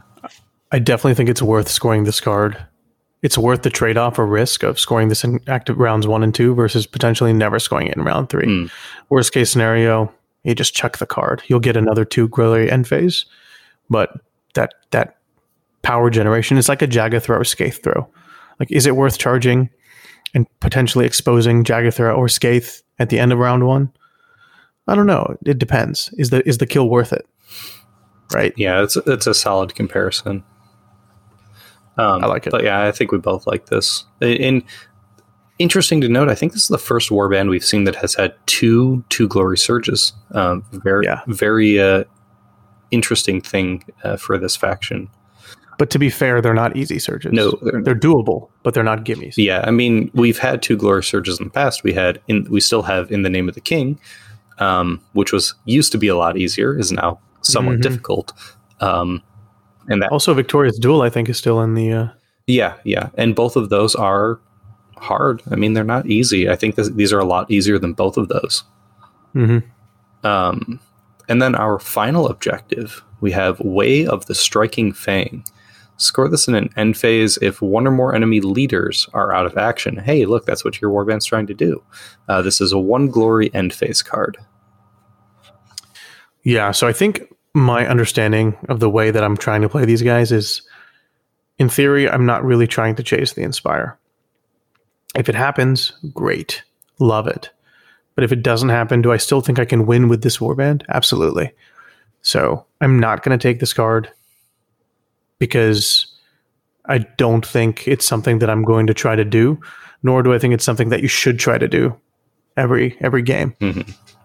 I think whether you go for the inspire, go for the leader kill is really going to be dependent on how your upgrades come out.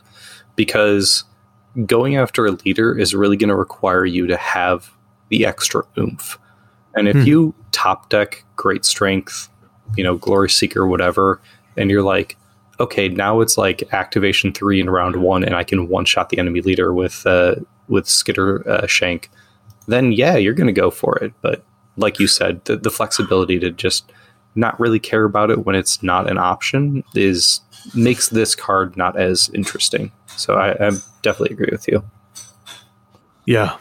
Cool. Well, I'm glad we agree on the last one. So um, let's talk about the objectives as a whole. Zach, what do you think about the objectives as a whole, and which one is your favorite? Um, I like their objectives. I think their surges are very reasonable. Um, Killer Supreme and then the two Two Glory ones in particular are very good and a telltale sign of a good faction. Like, even if the fighter cards aren't great, which these fighter cards are pretty good, um, is having good surges. And so that's what we're seeing here. Um, personally, I think my favorite. It's hard to pick one. I do like Way of the Hidden Paw, the uh, kill an enemy where your leader is supporting it, because I think this one is just going to make both you and your opponent think about positioning and what uh, Skittershank is doing. Um, and I think that makes this a really interesting card. Yeah. Yeah. Well said. Um, I think a couple things regarding the objectives. Um, we've talked about how surges are hard to come by nowadays. I think reliable ones. Mhm. I think this warband solves a lot of those challenges. You have potentially three, maybe let's say two to four surges that you could take in your deck, um, which is incredible, right? The the surge variety, the playstyle options it gives you are awesome. And on top of that, it's the two glory surges that are particularly attractive to me because even if you get one of them and you can't score the other one, it's worth it, right? It's the same the same idea is that you got the two glory for roughly two surges.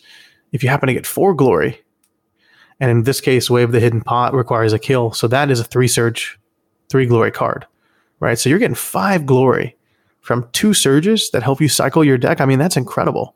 Um, again, it's not a gimme. It's not easy. Your opponent's going to try to stop you from doing it because they'll understand how valuable it is over time. But holy crap, man, that's really impressive. Um, yeah, and I the the last thing I'll say about these two glory surges is that being a squishy warband, you got two two wound fighters, you have two three wound fighters. Being a squishy warband, you're going to bleed glory, and having this as kind of like a catch up mechanic, being like, I you know yeah, I'm going to lose my minions. You're probably even going to kill one of my three wound dudes pretty early as well. But I can score two glory off of a single card as a surge, and that equalizes that glory so fast in comparison to other warbands. Mm-hmm. Yeah, you're not going to worry about losing or giving up glory with this warband. I think you're more concerned with finding ways in which to score your glory effectively. Mm. Um, which some I know that sounds like it's very common sense, but some warbands will not care, and some warbands will play cautiously to try to avoid giving up glory. But like you said, this probably doesn't have that issue. The only thing I don't like about it is the emphasis on stagger. I get it; it's a new keyword, it's a new mechanic. Mm-hmm. This is a, the first warband they've demonstrated that really cares about it, aside from the exiled dead. So I understand um, its irrelevancy, um, but it does it just doesn't speak to me but that's okay. Yeah, I think the the stagger package is just going to be hit or miss, and it's a little bit of a hit for me. It's a miss for you, but I think we should go on and talk about the gambits and see how we feel about those as well. Yeah, right on. So first gambit is closing for the kill. This is pick one. Choose up to choose one friendly fighter. Push the chosen fighter up to two hexes closer to a staggered enemy fighter, or choose two friendly fighters. Push each chosen fighter one hex. That's a great card. I mean, even if it was just the second portion and this was double sidestep, double sidesteps are great. You see double sidesteps everywhere. Every time it's available, people take it. Uh, and then, you know, just in that off chance, you have um, a staggered enemy and you use this to like close the distance with an important fighter. Like you stagger someone and then you just push your leader up next to him. Great. But if you're not doing that, then also great. You're just getting double sidestep and that's great. So, yeah. Yeah. Card it's an incredible card. Any card like this we've seen in the past is going to be an auto include. Great way to set up Way of the Hidden Paw as well. Yes, exactly. Oh, uh, yeah, either of the way surges. Yeah, that's true. Either of the way surges. Um, the next one is Misplaced Optimism. We saw this one previewed on Warcom as well, but this is choose an enemy leader in enemy territory. Push the chosen leader up to two hexes. Uh, and read the flavor text for this because I think it's fantastic. Uh-huh. It's it's amazing. It's so this is a fighter we've never heard of, but Kraus the Cautious once said, maybe they're gone. And in parentheses, it lets us know that he is now deceased. so that was some misplaced optimism on his part. Yeah, it's nice to see that there's even other underworlds leaders that are out there that uh, that have died to these Skaven before we even get to put them on the table. Yeah, I guess he wasn't very cautious. Um, this card is I want to like it because this is a type of card like one, if your opponent is like playing objective holding type stuff, control type stuff, and their leader is squatting in their territory, this card is murder. Like this is an amazing yeah. card. Very good. Um, but if they're being aggressive and it's like Morgok in your territory and it's Rippa in your territory, like this is a dead card. So I don't know. It's like it's so up in the air to me. Um, I think it's a meta pick, and I think it is one. You know, but even against Morgok or Rippa, like you have this on round one, you use it to push them into a lethal hex or push them into a corner to trap them or just push them into support. Um, like it can be good against those warbands, but if you draw it later on against somebody who's being aggressive, it's probably just not going to be useful. So I think this is going to be very hit or miss. Yeah, it's almost ironic the name of the card because I am being optimistic about this card and it could be misplaced right? But the sure. idea here is yes, there are some great scenarios that you have outlined. Um, But I think being able to drag an enemy leader off an objective, off a feature token, cover hex, whatever, or maybe, you know, into charge range, or even better, out of charge range of your fighters mm-hmm. so that they can't respond to your aggression, um, I think is exciting because there is no um, restriction or requirement on how that push works. This is essentially distract your opposing leader twice as long as they're in their territory. Mm-hmm. And having this in the beginning of the game is incredible because what you can do is if they want to keep their leader aggressive, you can push them back, you can bring them forward, gank them, or if they're hitting in the back, push them in the corner of the board. Then they're going to spend two turns of the game trying to get into you. And you've already murdered the rest of their warband. I mean, it's the options are limitless, and and I, that's why I like it. I think that's very true. Um, and not to mention that, like later in the game, like you can go into enemy territory and bait them back, and then you have use of this card again. I've seen a lot of uh, aggressive warbands use the Ultimatum Engines board against me. That's the one where there's three uh, lethal hexes in a triangle. And if they put that board down and you have this in your opening hand, like, bro, you're chilling. That's a great start for you. I would say the only other downside to this is because it's leader you know, we've talked about, you know, you're not playing for the early leader kill, but you'll take it if it's available. And if you take it when it's available and then you kill the leader, then obviously this is a completely dead card. So it's like, it's another slight downside, but for the power available, like, yes, sometimes it's not going to be useful, but when it is useful, it's probably one of the strongest cards that you can ask for.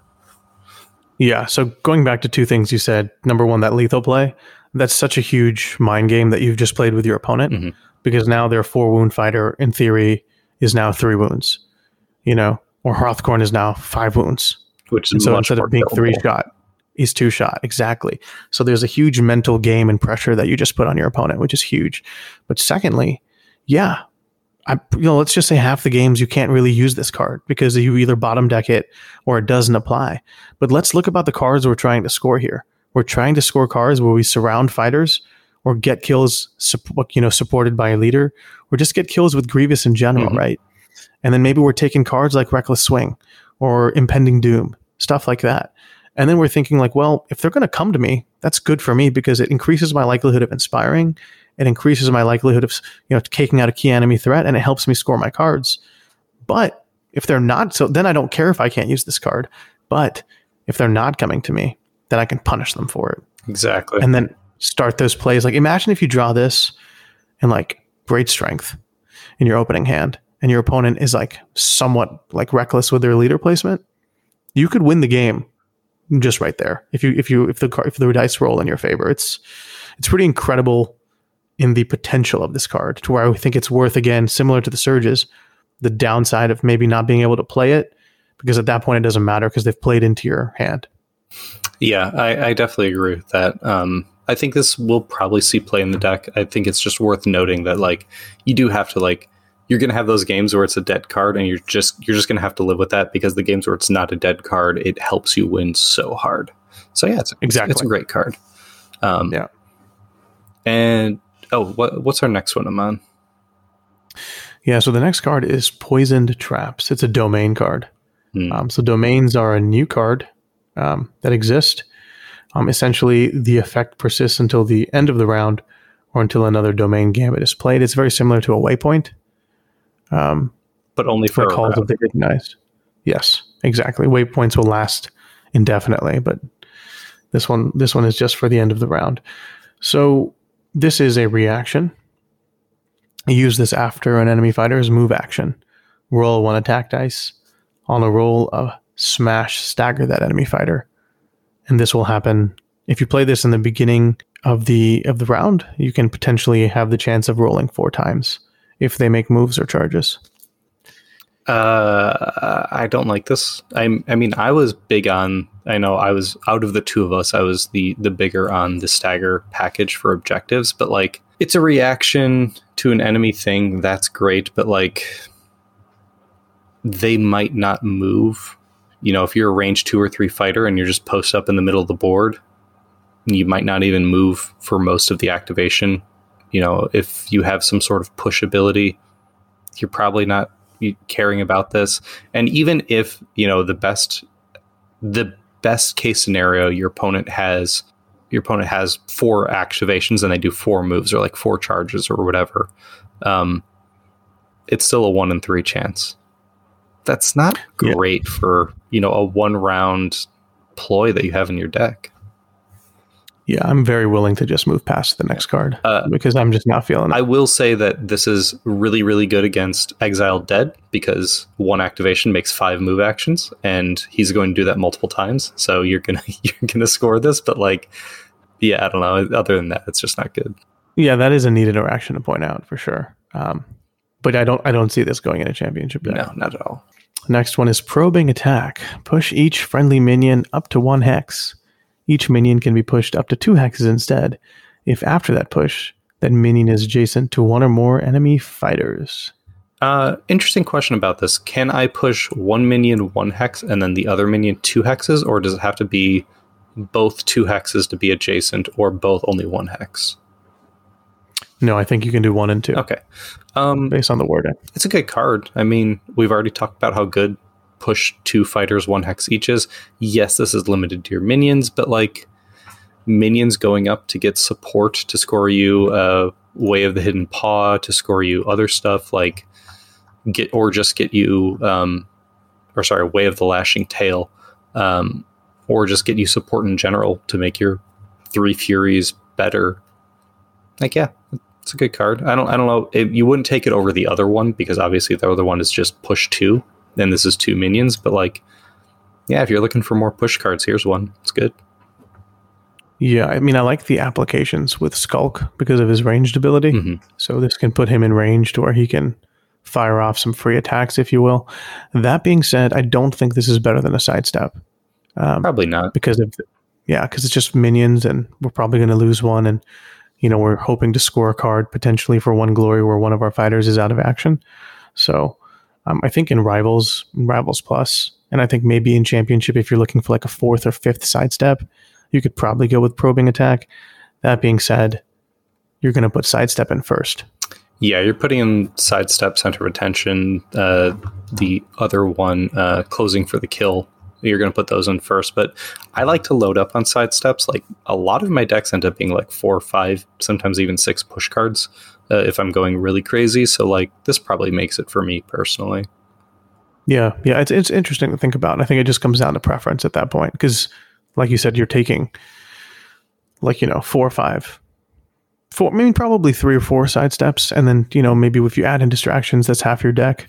Mhm. Um, I don't think I need more than that, but Probably not. depends on your preference. Next card is Redirected Attack. This is a reaction. Play this card during an attack action that targets a friendly assassin. After the determined success step, if the attack action succeeds, choose one friendly minion that is within two hexes of that assassin. That minion is taken out of action, then the combat sequence ends. I have a lot to say about this card. Uh, Well, let's I, hear I don't want to go too crazy and, and be here all night. Um, y- you know, this is. I played a, a good amount against Dread Pageant, and Shared Pain is like one of my least favorite cards because every single time I'm like just about to kill Slake Slasher, I'm just about to kill Vasillac. He's like, no, I'll just kill Hadzu instead. Instead, Mm-hmm. and this is that card. Like your opponent's just going to be like, I'm going to kill Skitter Skittershank, and you're like, Nah, I'm just going to kill Krowchrik instead or whatever. And for that reason, it's great. But it also has a two range, you know, downside. It's it's weaker than Shared Pain because you can't use it to Yeah. shrug onto one of your other guys. It has to be an assassin. You can't save one of your minions by putting, you know, that two damage attack onto your leader or that two damage attack onto um, Kin Whisper or something like that. Uh, and sometimes you would save Glissete with Shared Pain and put it on Slakeslash who can heal himself. Um, it's still really good. And you probably are, as we talked about, running the one glory end phase when one of your dudes is dead.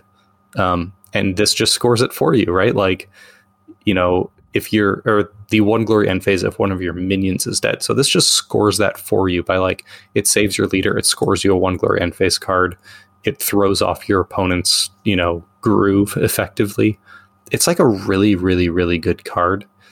And, you know, a lot like, uh, a lot like misplaced optimism, yeah, there's going to be times where you have this in your hand and you just can't play it because your minions are dead or the position's wrong.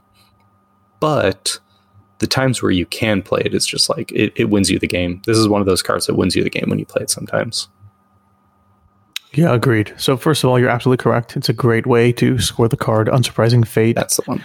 Um, now, this is a gotcha card, right? Essentially, Mm-hmm. and the mental anguish that has been caused by gotcha cards being played against me and me playing gotcha cards against my opponent can really throw off an enemy, you know, not an enemy, sorry, but like your opponent's groove and uh, mindset in a game. Um, not only that, um, this combat sequence ends. So if your opponent was trying to score a card that needed them to require a kill or do something to where, Oh. you know, they needed to take an enemy fighter out of action, they failed because the enemy fighter that they're attacking, not only does their attack fail, but it is no longer taken out of action because the combat sequence just ends That's because the minion is not taken out of action by the opponent, but by this card. that's a really good point, actually. Um, and I this also denies primacy. Now that I think about it, Mhm. um, yeah, exactly. so that's yeah. There there's a lot of this is a denial card. I mean, and it's it's great that you brought up that like the mental associated with it because how many times have you been playing Rippas and they're just like, I have a narrow escape, and you just Yeah. you you want to pull your hair out, and it's just the Oh, same dude. card. Exactly. But but this is like one of those assassiny tricky cards, Mhm. right? And this is the strength of the warband. The fighters may not be overtly impressive, but in conjunction with clever positioning, a bunch of sidesteps, Sorry, I was waving. At you can uh, no worries. Um, you you can. This is a great card, and just like Dread Pageant, there are games where you bottom deck Shared Pain, or there's no fighter in range, and it happens. But the mental game of your opponents, like, does he have it? Does he have it? Mhm. Does he have it?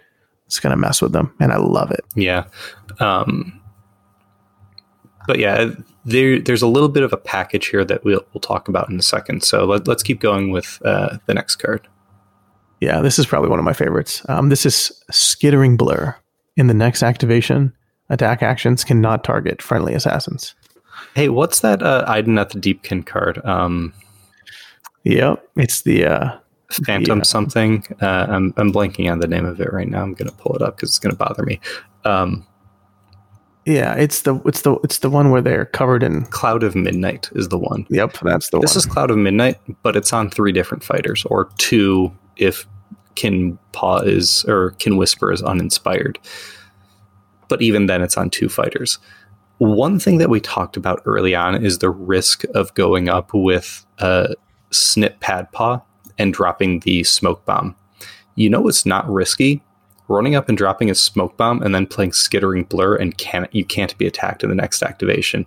And now you've Mhm. now you've done damage, you've staggered, you can't be attacked. Your opponent either has to like sit there and take the next attack or like run away into a corner because your next guy's going to come up and do a follow-up attack. Like this card is so good. Th- this is what I'm talking about. Like, and you, you hit the nail on the head. Like maybe the fighter cards aren't that impressive themselves, but like, God, the tricks in these guys' tool bags is just is just so it's so deep. yeah, and so there are two cards that I want to bring up. Magore's Fiends and Profiteers both have cards that say in the next activation they can only take up to one damage, no more than one damage, right? Um, so this card is very similar to that because so essentially what will happen is your opponent will be like, "How many wounds does this fighter have?" And you're like, four. And they're like, "What defense upgrades?" Eh, nothing. Oh, okay. Get the damage. Get the damage. Invest resources. Play cards to where they can get that attack or plus one dice. And then you're just like, okay, skittering blur. Mhm. What are they going to do? You just made them waste cards. Maybe they can still attack a minion or, you know, Kin Whisper if he's not um, inspired, but it's okay. You protected Slink, you protected Padpaw. Those are your two damage dealers, anyways. Mm-hmm. I mean, it's incredible. This is another gotcha card. It's going to piss people off when you play it against them. And they're going to be scared to kind of invest their resources because they're going to just be like, does he have redirected attack? Does he have skittering blur? What's going to happen? And this is amazing. I, I love it so much. And it's going to be something that is going to help you survive, which is important. Yeah, I, I think this is a fantastic card. And this we've talked about cards that are like your ninth, tenth card that you might put in your deck. This is probably your first card. Like this might be the first gambit I ever reach for when talking about this warband. Yeah, I mean, I mean, honestly, yeah, it's it's incredible. Um, so the next one is called Spitting Cobra Technique. So this is restricted to Kreep, Kin Whisper, and Slink Skittershank. So the leader and the range three fighter that inspires to an assassin but doesn't start as one. Choose one enemy fighter within three hexes of a friendly Kreep, Kin Whisper, or friendly Slink Skittershank, and roll one magic dice. On a roll of a crit, deal one damage to the chosen fighter and then stagger the chosen fighter. Otherwise, stagger the chosen fighter. Go. What do you think? I think it's very silly that they specified magic dice when literally every dice has the same chance of getting a crit. Um, it's very thematic, uh, but I think it's. It, I just thought it was funny. Um, um, I'll tell you why. It's it's a starter set. So the starter boxes come with magic dice. Oh, and, and they so need a reason for you to have, have, magic dice. They need a reason for you to use the magic. Yeah, dice. that's that's cute. I like that. So um, it's but yeah, I mean, we we've talked about how this the uh, some of this um, stagger stuff in the past has not been very good, like poison traps, like the objectives. I think this is one stagger card you'll play even if you're not playing a stagger, uh, a stagger like package, a, a whole stagger thing, because at the very worst, it's a point and click stagger. So you do it in your opponent's power step. You go, okay, it's it's my you know activation next. I'm just going to stagger your dude. Now I've got a reroll. If I'm staggering your leader, my leader has two rerolls now because he gets the innate reroll. Um, and it's just a point and click within three hexes. And then one out of every six times, you're also doing ping damage to them. Like, I think this is worthy of consideration, uh, just in terms of like something that's going to make your warband better. This is, I think, Whetted Blades is better because that one just says your next attack has a reroll. It doesn't have a fighter restriction, doesn't have a range restriction. Um, but I think this is like it's very similar to that. You're just getting a reroll for your faction, and it's next to two of your best fighters. So not much downside, in my opinion. Yeah, um, that's interesting. So I'm I'm going to take a different approach on the card. I don't necessarily disagree with you. I'm just viewing it differently. Mm-hmm. Um, so there's a card called Stupefy. It's for destruction only. It's deal one damage you know, to an enemy fighter if they have an illusion upgrade or whatever, but or stagger one enemy fighter adjacent to one of our fighters. So essentially, it's the same card. I think Cunning Crew have a card called Creeping Doubt. It's the same idea, but that one can give you a push, which is probably why you take it. I don't think it's worth taking a gambit that just staggers a fighter, right? Mm-hmm. And and this does have the 16% chance of dealing a damage. But unless you're going for the stagger package, right? Then it's a different conversation. I'm looking at this card where it's like, I'm not going to go for the stagger package. Do I think it's just worth staggering a fighter? Is that worth a gambit slot? Is that worth one of my 10? And is it, is it, it's not even like an auto stagger. It's, they have to be within three of two of my fighters, specific fighters, mm-hmm. no doubt. That's where I'm just like, ah, I think I'm going to pass on this one. Yeah, I, I don't think that's unfair. Uh, I think we're both approaching it from different angles. Um, and I don't disagree that, like, yeah, when you've only got 10 slots, this probably doesn't make the cut. You know, if you think of this, you know, let's just take the damage out of it and let's take stagger as a mechanic out. Let's just say this is a card that says pick a fighter within three of one of these two fighters and get a reroll against that fighter. Um, it's so it's basically a um, accuracy card. So mm-hmm. is this better than determine effort or Whetted Blades?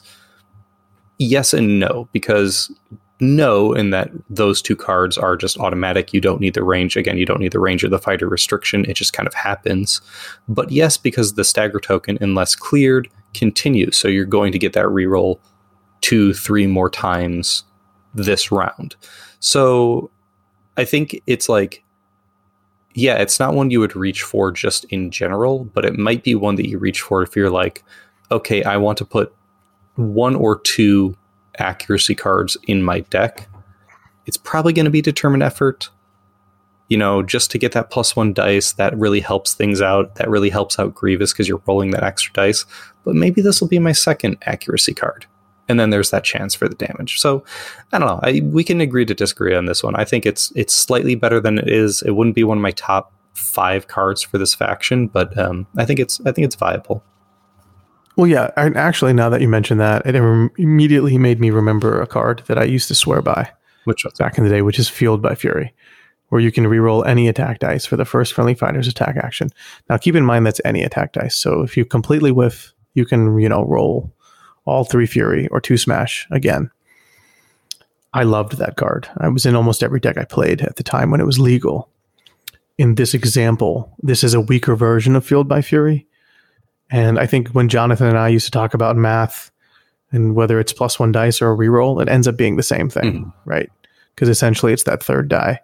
Um, again, I'm not taking determined effort but I was taking Fueled by Fury. And if this card is a hybrid or an unholy child of the two, then yeah, I mean, I definitely see why you would take it. I think with the amount of resources that I want to put into pushes, I don't know if this is going to make my 10. This could be 12, 13, or maybe even 11. Mm-hmm. Um, so I think there is stiff competition for the slot. Have you convinced me that is not as bad as I originally think? Yes. Yeah. And I think that's I think that's fair. I think. Yeah, I think. I think we could say viable, but not great. Yeah. Yeah. And I think the same goes for sweep the leg, which is the next card, right? This is choose one enemy fighter that is adjacent to one or more friendly fighters, stagger the chosen fighter. I think the conversation applies exactly. It, it's the same thing. It's closer range, but it's any fighter. So everything we've said, yeah. but slightly different. you know, it, it's fine. Uh, yeah. I do like the name because again, it, this is a uh, this is a Karate Kid. Um, uh, shout out to the to the old movies. Um, but uh, yeah, I mean, viable. Probably not put in the deck right off the bat. Yeah, again, like I think.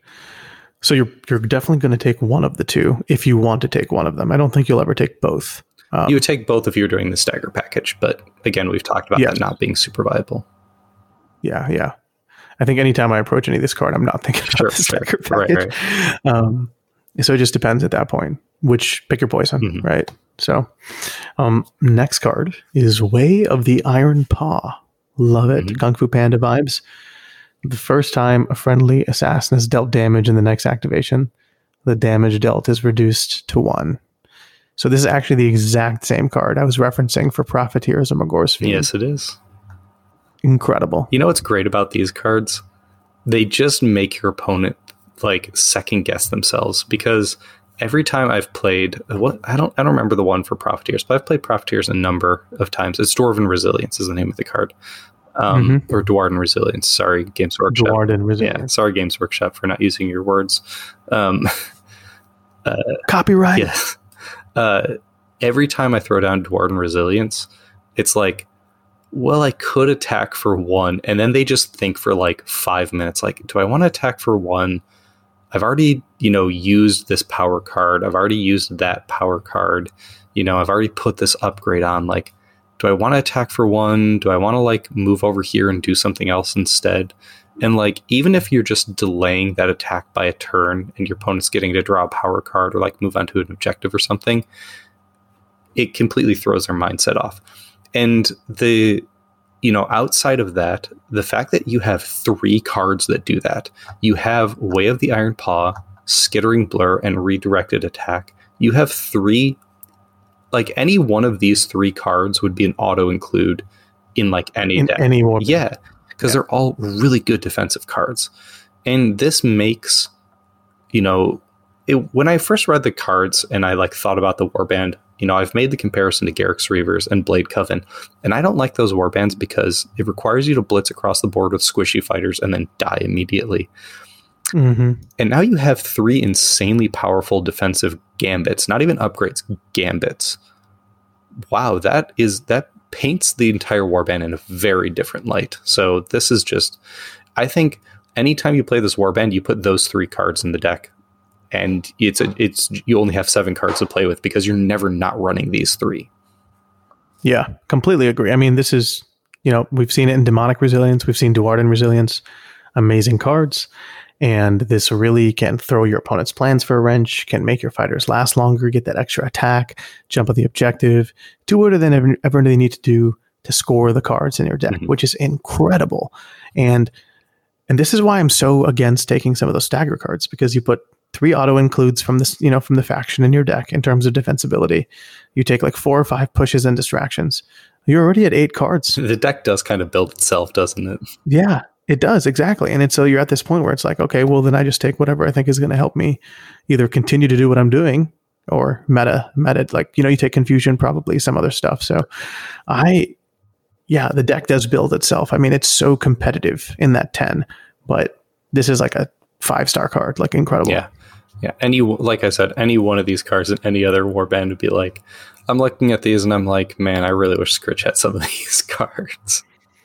Yeah, like I mean, dude, when I when I was looking at the deck and when I first laid my eyes on this warband and um, you know started digesting the information, like I've gone on record and say that I don't think Skaven look cool.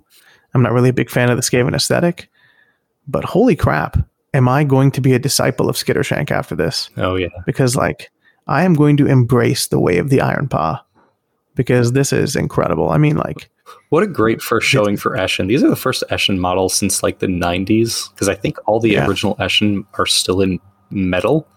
Like the the Night Runner, no, they're fine cast. fine cast, Fine yeah. cast, yeah. Like the but the Yeah. gutter runners and the uh, the night runners and stuff. And these are the first plastic ones we've ever had, and damn, they are good. hmm Yeah, they're they're definitely going to make their mark on Underworlds, and I think they look so cool to where even if you don't like Skaven, you're going to be interested in the way they look. You can appreciate it, and then when you look at their cards, and we haven't even gotten to the upgrades yet. yeah, Like that, this is an insane power deck, and we're not even halfway there. exactly. So let's let's get on the way because we've got a lot of ground to cover still. Well, we got one more gambit to talk about. That's right. Way of the Slinking Rat reaction. Play this after a friendly fighter's attack action that took the target out of action. Place that friendly fighter on a starting hex in your territory. Uh, you remember Illusory Fighter? You mean that restricted card from season Yeah, one? that one that you just would play every time with uh, Skaeth or with uh, uh, Skritch or anybody. Yeah, yeah, that, that Yeah. card. Incredible. Uh, I guess this is considering we've just talked extensively about three five out of five cards that you're going to put in every deck. I guess this might not make the cut in comparison to those three, but it's still like a five out of five card because, you know, man, imagine if the meta shifts to very squishy, you know, it, like Exiled Dead, like um, Kainan's Reapers and stuff like that. And there's a Starblood Stalkers. yeah, and there's a lot of two fight two wound fighters on the board. You're just going to use this every single game, and you're going to get good use out of it every single game. Um, I, it, it's like I said, it, it might not make it into the deck because the other gambits are just that damn good. But this in any other warband again would be an auto include if this was in Reavers, if this was in, I mean, if this was in Blade Coven, and you can just chuck Khamyss across the board, do her combo attack, and then pull her back. Um, yeah, that would be great. But it's in here. Yeah, I mean it's a great card. Um, I think they learned from the mistakes of Illusory Past, where this requires a kill. Um, so Mhm. um, that is a requirement. It's not necessarily the most difficult requirement in the world, um, but this is this is awesome. I think John Reese, when Shadespire first came out, he was very successful with a Spiteclaw Swarm deck that literally just you know you could like charge twice because time, Time trap, trap. and all these different shenanigans, and you know you can uh, when someone charges you, you can react and move away. Quick thinker, yeah. Um, quick thinker, yep. So we've quick thinker, time trap, and then illusory fighter. Like Skritch could just jump around the board, kill everything, and get out of harm's way. And I think this is an ode to that in a way. Um, and I think that this is a really good way of get in, get your kill, get out. Super assassiny, super thematic, great utility. Um, that being said, I think there is a slight dyssynergy because a lot of the cards that I think we've gravitated to on this podcast are more about positioning and being near enemy fighters. And this is a get out of jail free card, essentially. I mean, there is a toll and requires a kill, but it might be counterintuitive to the way that you're trying to score some of your surges. Just food for thought. Yeah, but it is a reaction, so you can hold it and decide whether or not you want to pop back or if you want to stay there and do it. Like, it's a good card, and I I would not look down on anybody for putting this in their deck for sure. Mm-hmm. I mean, yeah, you could yo-yo it, right? Like I used to back in, in Nightvault, in Adepticon 2019. Um, what I would do all the time is I'd charge with Cursebreaker, Mhm. um, hopefully get a kill, and then Commanding Stride right back to where I started. Right? It's a good combo, yeah. I think Yeah. So, I think the other thing about this is, and we talked that we talked about with the other defensive cards is just the mind game of it. Like now your opponent has to think about, okay, I've got Slink in your territory.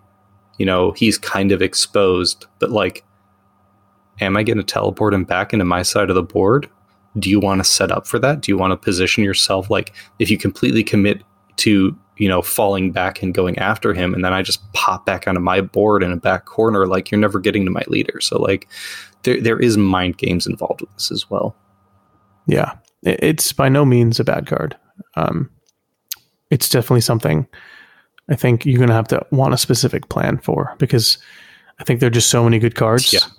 that it's going to be hard to fit it in, which is never a bad problem to have with this with any warband. So. Um, I think that concludes the conversation surrounding the gambits. Um, I think we can both agree that they're very strong, so we're not going to get into the nitty gritty of that. Do you have a favorite? And which one of the three is it? yeah right it, it- we, we know which one we're picking out of. I like skittering blur because it's just no like yeah i mean way of the iron paw is reduce and redirected attack is like the mind games but skittering blur is just a no. You you may not do that. You can't do an activation and that is just i think that's so good. Yeah, I, I want to say Way of the Iron Paw, but I'm going to go with redirected attack. Hmm. um, because a it's so thematic. Like it's a Skaven using another Skaven as an expendable option. Um, it's also really cool the artwork. He's just like very ninja foo, like blocks it and just moves the attack ever so slightly to where it like cuts another Skaven in half. And again, the deniability that it offers you in terms of denying your opponent's scores, maybe pl- like stuff they were trying to plan. It's just, it's incredible. yeah for sure Okay. Well, do you want to kick us off on the upgrade? Yes, definitely. Um, first up, we've got Deathmaster. This is restricted to leader. Interestingly, it's restricted to leader and not Slink uh, by name. Um, plus one move, rolls of double support are successes in this fighter's attack rolls. Yeah, I think this is a pretty good accuracy card. Like, gives you another face on the die. It's not bad. Yeah, it's restricted to your leader, but like we said, your leader is pretty survivable, pretty defendable. Um, the, the the the idea of restricting, and it just has the logo. It just probably less text. Yeah. Maybe they're trying to create some uniformity in regards to the cards. Um, and you know, there may be cards out there that can turn your other fighters into leaders. You never know. Yeah, could happen. Um, yeah, I agree. I, th- I think you hit the nail on the head. It's it's accuracy, it's mobility. Your leader is the one you want to put that stuff on. Cool, good, solid. Not much to talk about there. Uh, next, we've got Eshin Throwing Stars. Uh, this is an attack action upgrade. Range three, three fury, one damage with stagger. Mm-hmm. Yeah, I know. And I, I heard the emphasis on stagger. I heard it. Um, this is a good card for um, Krowchrik Mhm. Because then you can make your a third ranged fighter dishing out, you know, turret damage, and you don't necessarily have to commit him to adjacent to an enemy fighter. Mhm. Um, that being said, I think the fact that Skulk and Kin Whisper are already doing this means that you may not need the additional redundancy especially because you're probably wanting Krowchrik to get killed because of the, the uh, unsurprising fate. So, Yeah, I would, I would agree. Like things to think about. the redundancy, I agree, is nice, but probably not necessary. So I, I think you're hit the nail on the head there. Um, we've got gas mask. This is restricted to Padpaw, so you're you're kind of lieutenant uh, melee three wound guy. Gas mask is this fighter cannot be staggered, dealt damage by lethal hexes, and cannot be chosen or damaged by gambits. Yeah, it's a pretty incredible, actually, upgrade just on its own. Um, the fact that it's restricted to Padpaw does kind of take away from the card, but I think the utility that it offers and the fact that you're wanting to be adjacent to enemy fighters, you're wanting the smoke bomb, in some cases. I think this can really help you with some really cool setup um, and some positioning. Um, ultimately, is it going to be? Is it going to make your ten? I'm probably thinking no, but I think it's a really fun card. I'm going to look forward to playing it in Rivals Plus and and Rivals. Um, and you know what? I might try it in Championship because maybe Snip is going to be my MVP. Who knows? Yeah, I, I I agree with everything that was said. If it was unrestricted, it would probably be an auto include just for the. Uh, it would probably get restricted. yeah, I think I think that's true. Uh, next, we've got Merciless. This is plus one damage to this fighter's range one or range two attack actions if the target is staggered. So, this is great strength for your stagger deck. Yeah, so it's always interesting when I see cards that are great strength but require something because ultimately you're just never going to beat great strength. And you could listen to previous episodes where Jonathan and I and Jason even have debated on like should great strength be restricted or not because it's clearly the best card. So I think if you take Great Strength, you take Glory Seeker, you take Savage Strength, maybe not in this warband, but potentially, you take um, uh, what's the one? Feral Symbiote. Mm-hmm. Like there's so many cards that don't require a specific instance to occur for you to reap the benefits of the damage. There's even Weapon Master, which in some cases could be easier because you need to have three upgrades, and that can be your third upgrade to get that plus one damage. So, do I like Merciless? Yes. Do I think it's thematic? Yes. Is it going to make my champion check? Probably not, because I got like three or four better options out there. Yeah. Unless you're going stagger package. Right, exactly. Then then it's basically great strength. Um, but I, I, think that's true. Like you never compare this actually to Great Strength. You never compare any of those cards to Great Strength because Great Strength is on a level of its own. You compare them to each other. So the question isn't, do you take this instead of Great Strength? The question is, do you take this instead of Glory Seeker? And almost always the answer is no. Yeah. Like the even the fact that like when Direchasm rotates what do we lose? We lose feral symbiote and savage strength. Some some factions are going to hate losing savage strength because that card is great. Some factions are going to hate losing uh, feral symbiote because that card is fine.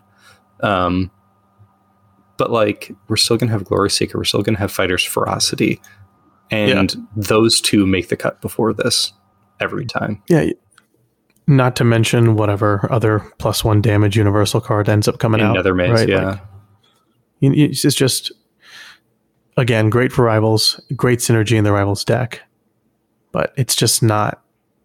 I don't think it's better than the other two options at least. No, but uh, if not four. No, I and I mean again, we're, we're kind of joking about it now as a meme, but like if you do the stagger package, it's probably great. There's a lot of stuff that supports it, but like again, are you going to? Probably not. So, so let's just jump to prehensile tail because we're not going to go down that path again. Uh, prehensile tail is you can reroll up to two attack dice in the attack rolls for this fighter's attack actions if this fighter has one or more attack action upgrades. So I think it's an amazing card. Um, I think you're going to want to run attack action upgrades because you have Kin Whisper, and your two uh, minions who don't have range one or range two attack actions. Um, and in scenarios where you do lose Snip and Slink early in the game, you're going to want to probably Voltron, Kin Whisper to try to make that comeback maybe in that third or, or end of the second round, right? Mm-hmm. If things go really bad. Um, so you're going to have an attack action upgrade. This doesn't say that you have to use that attack action upgrade. So you can just stick the attack action upgrade on the fighter, and there's no range limit on this card. So you can do this on like a mobile Glory Seeker Kin Whisper turret. Um, it's pretty great. I mean, you could. I, I think it's really good, and um, it's probably one of the better accuracy cards we've seen in a while, and I really like it. Yeah, I mean, you, you mentioned early on in the podcast uh, using spears as kind of like the the range support for this faction because they you know because mm-hmm. you have range three with one damage or melee with two and grievous but you don't have any of that range two stuff. And if you put in guardian glaive if you put in soul tooth spear and then you put this on top of it well those are only two dice attacks anyway. So this is prehensile tail plus uh, guardian glaive is two dice re-rolling everything, and that's mm-hmm. really good.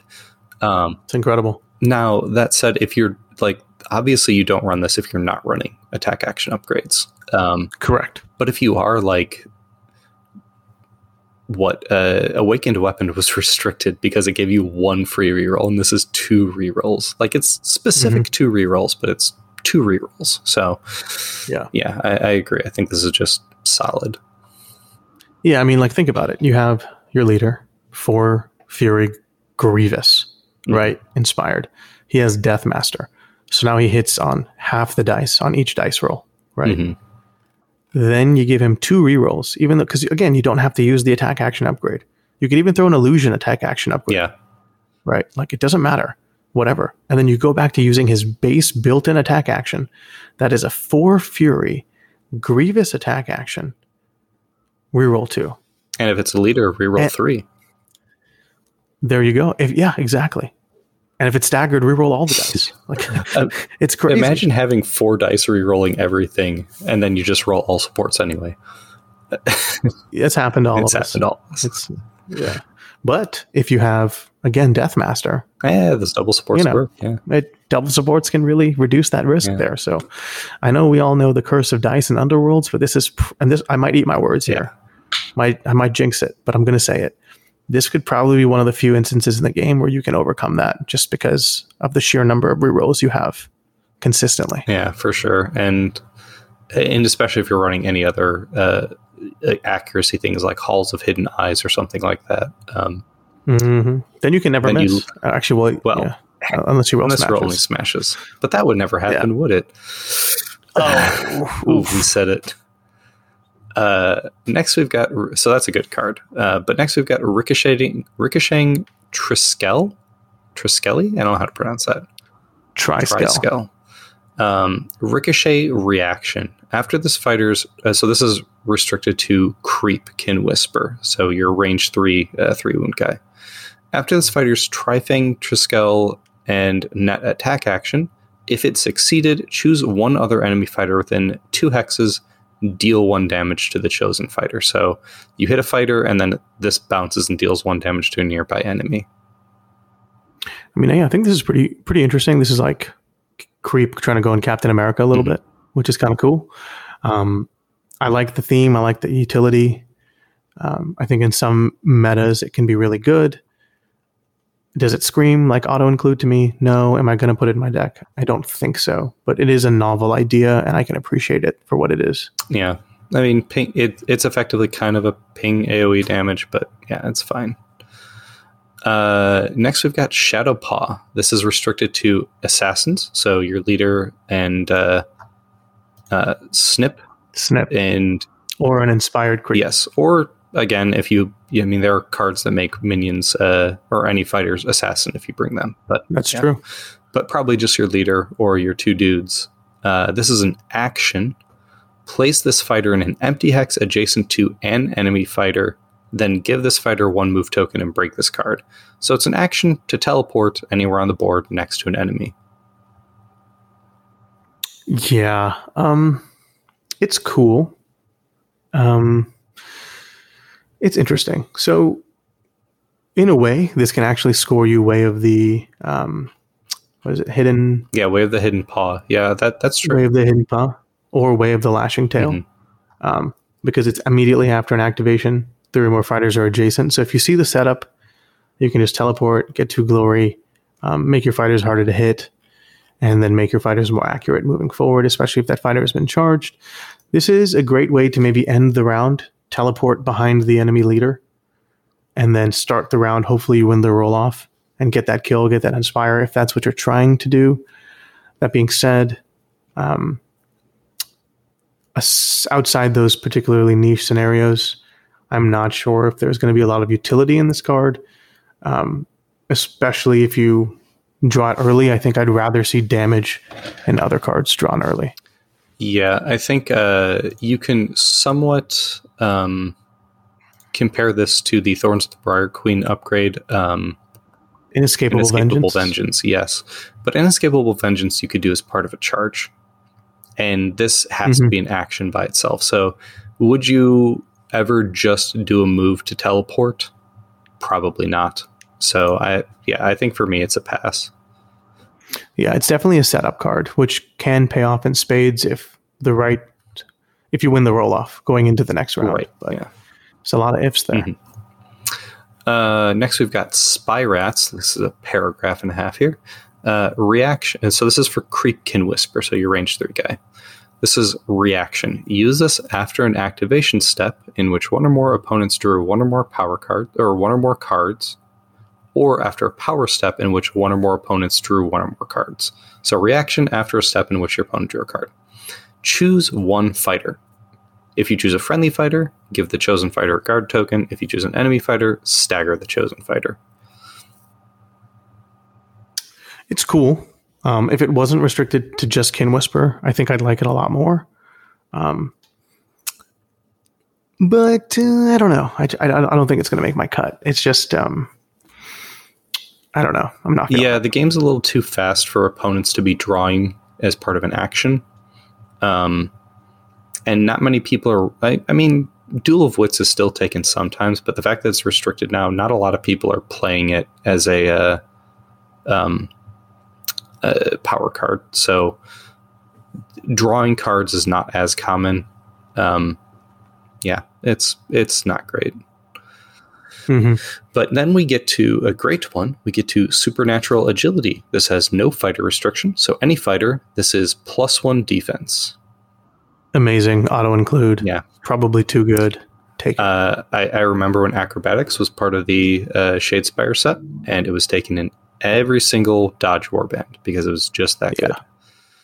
This is incredible. You put uh, you put your leader in a cover hex, three dodge. hmm Oh, it's it's incredible. Shadow Keeper. Uh, you can consider running Yeah. um, Champion's Fortitude or Shade Mark, both of which give you a reroll on your defense dice. Like, there's just a lot of things that are. Three dice by itself is great, and then there's ways to stack it. So, yeah, it, Yeah. it's probably the best uh, upgrade for this faction, I would say. Yeah.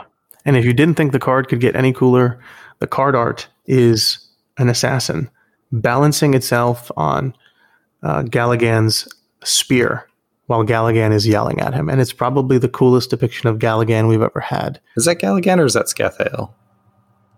Oh, it could be Scathael. Is it the horns? Yeah, it's Scathael. Yeah, because he's it's, Yeah, you're it's right. his sword, but still, it's like Oh, is it a sword? yeah, Okay. but still, it's like it's very very cool. This is very uh, yeah, it's just wuxia very cool to look at. kung fu uh, film. I like that. Yeah. This is a scene out of Crouching Tiger, Hidden Dragon, or Kill Bill. That's incredible. Uh, and then we've come to our final one, uh, the Face Gouger Fangs, which might win for coolest name. Uh, this is an attack action, Mhm. Range one, two hammer, two damage with ensnare, so it's a fine attack. Uh, but this fighter has the flying trait. Yeah, so all flying does is essentially you can move through occupied hexes um, or over lethals and not take damage while making a move or charge action. Um, so that's pretty neat in some niche scenarios, I think, because your five move, it's probably not going to come up very much. Um, that being said, I think it's more interesting the fact that this is a two smash, two damage attack with ensnare.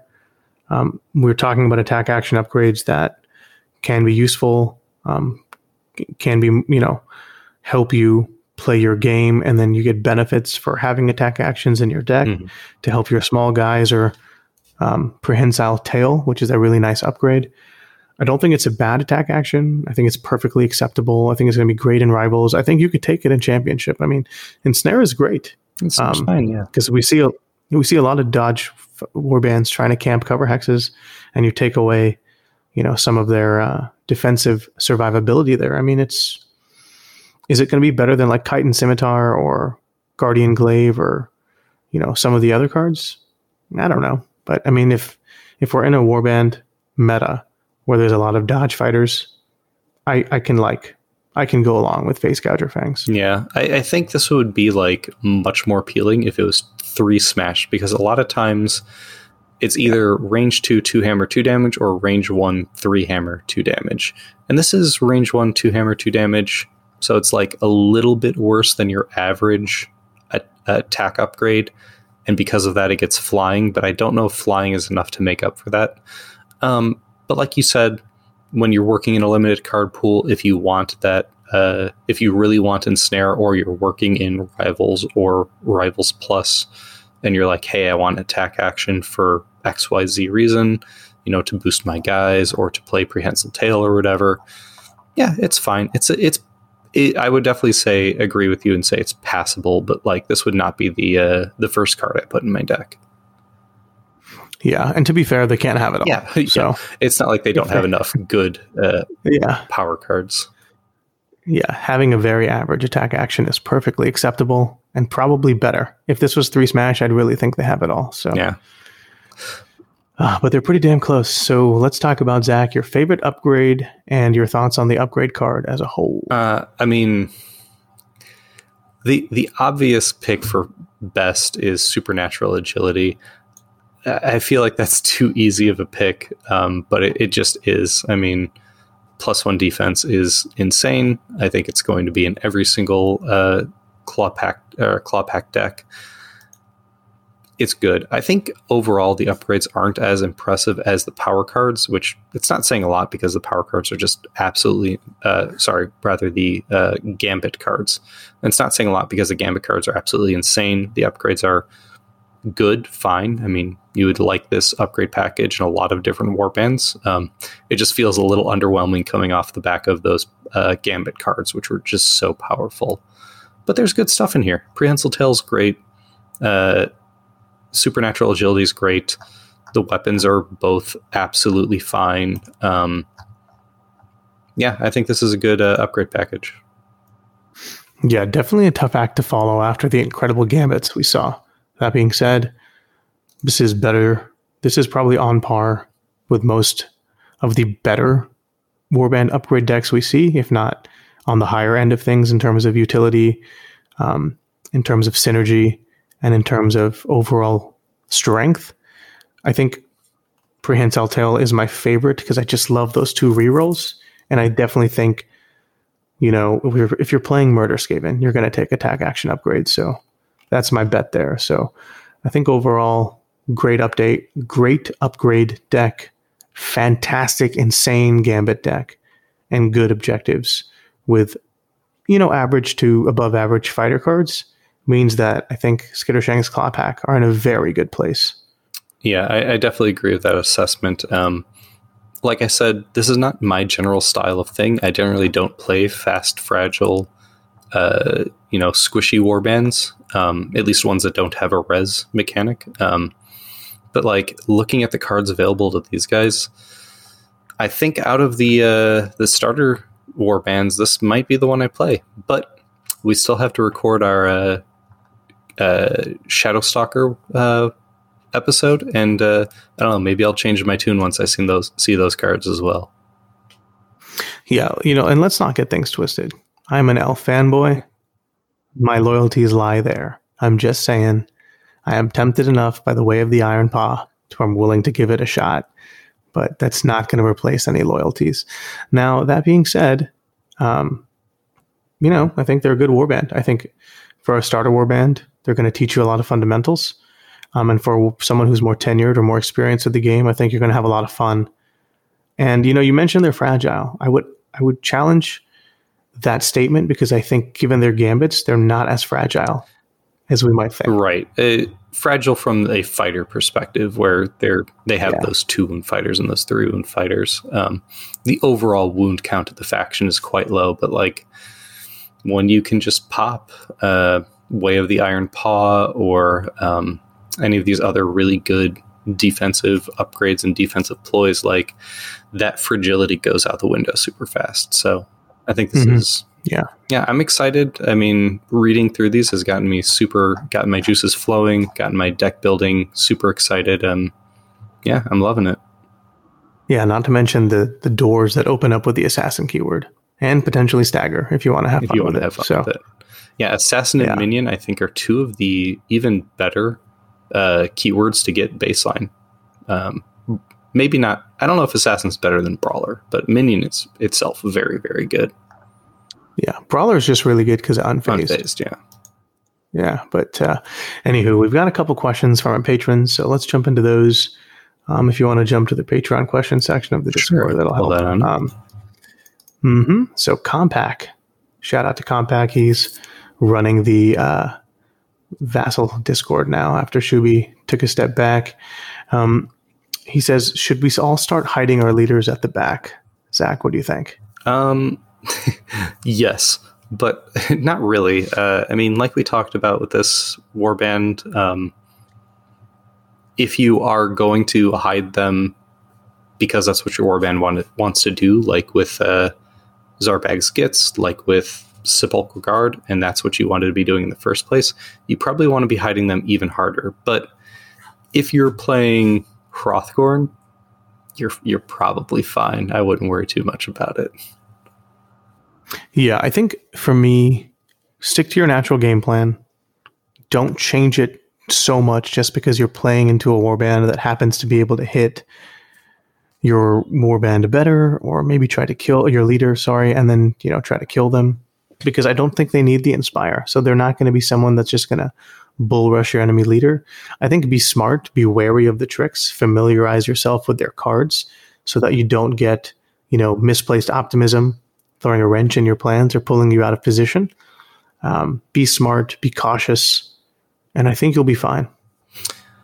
Uh, next, we've got another question from Compact. Um, oh, we have already talked a little bit about the inspired side, so uh, let's not definitely go over that. Uh, he asked, though, considering the speed and Elathain's importance in Soulraid, will this be the anti Elathain warband? That's a really interesting question. Um, so Elathains don't struggle against three wound and four wound warbands. Um, that being said, you already know what Elathain's game plan is. I think nine times out of ten, they're going to just charge into your territory and they're going to jump on cover hexes to try to score a bunch of cards. The fish is going to be annoying, but I mean, that's the purpose of the fish. Um, that being said, I definitely think that Elathain is always going to be protected in the hands of a smart Elathain's player. He's only going to commit when the risk the risk um, allows him to, and so maybe you know let the Elathain's player go first, so they get their fourth activation before you do, because then that might open up Elathain to get some damage or be killed, um, or maybe killed at the top of the second round, so we can't you know bring Tamael back or you know be super accurate. I'm not going to say they're the anti-Elathain warband. I think I think the matchup is definitely winnable for both warbands.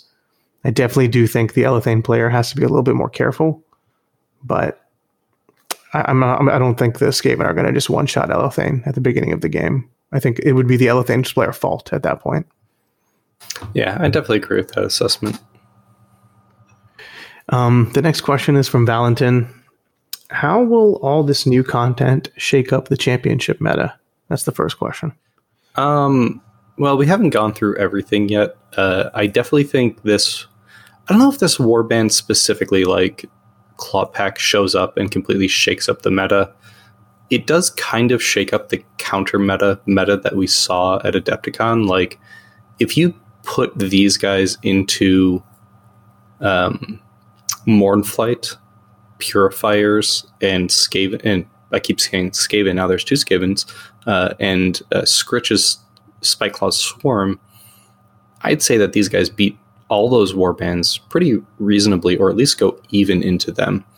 Um, mm-hmm. I don't think they're good into the meta when you're talking about Krushas and Hrothgorn and Rippas. I think those are pretty rough, rough matchups for them, just kind of in general. Uh, they do have those defensive cards. It really depends on how the cards come out and how the dice go from both sides.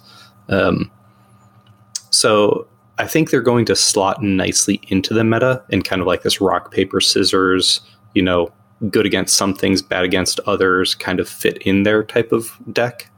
Um, but I don't think they're like going to show up and completely dominate the meta game. Yeah, that's a good. That's a good. Uh, good thought. I agree with that assessment.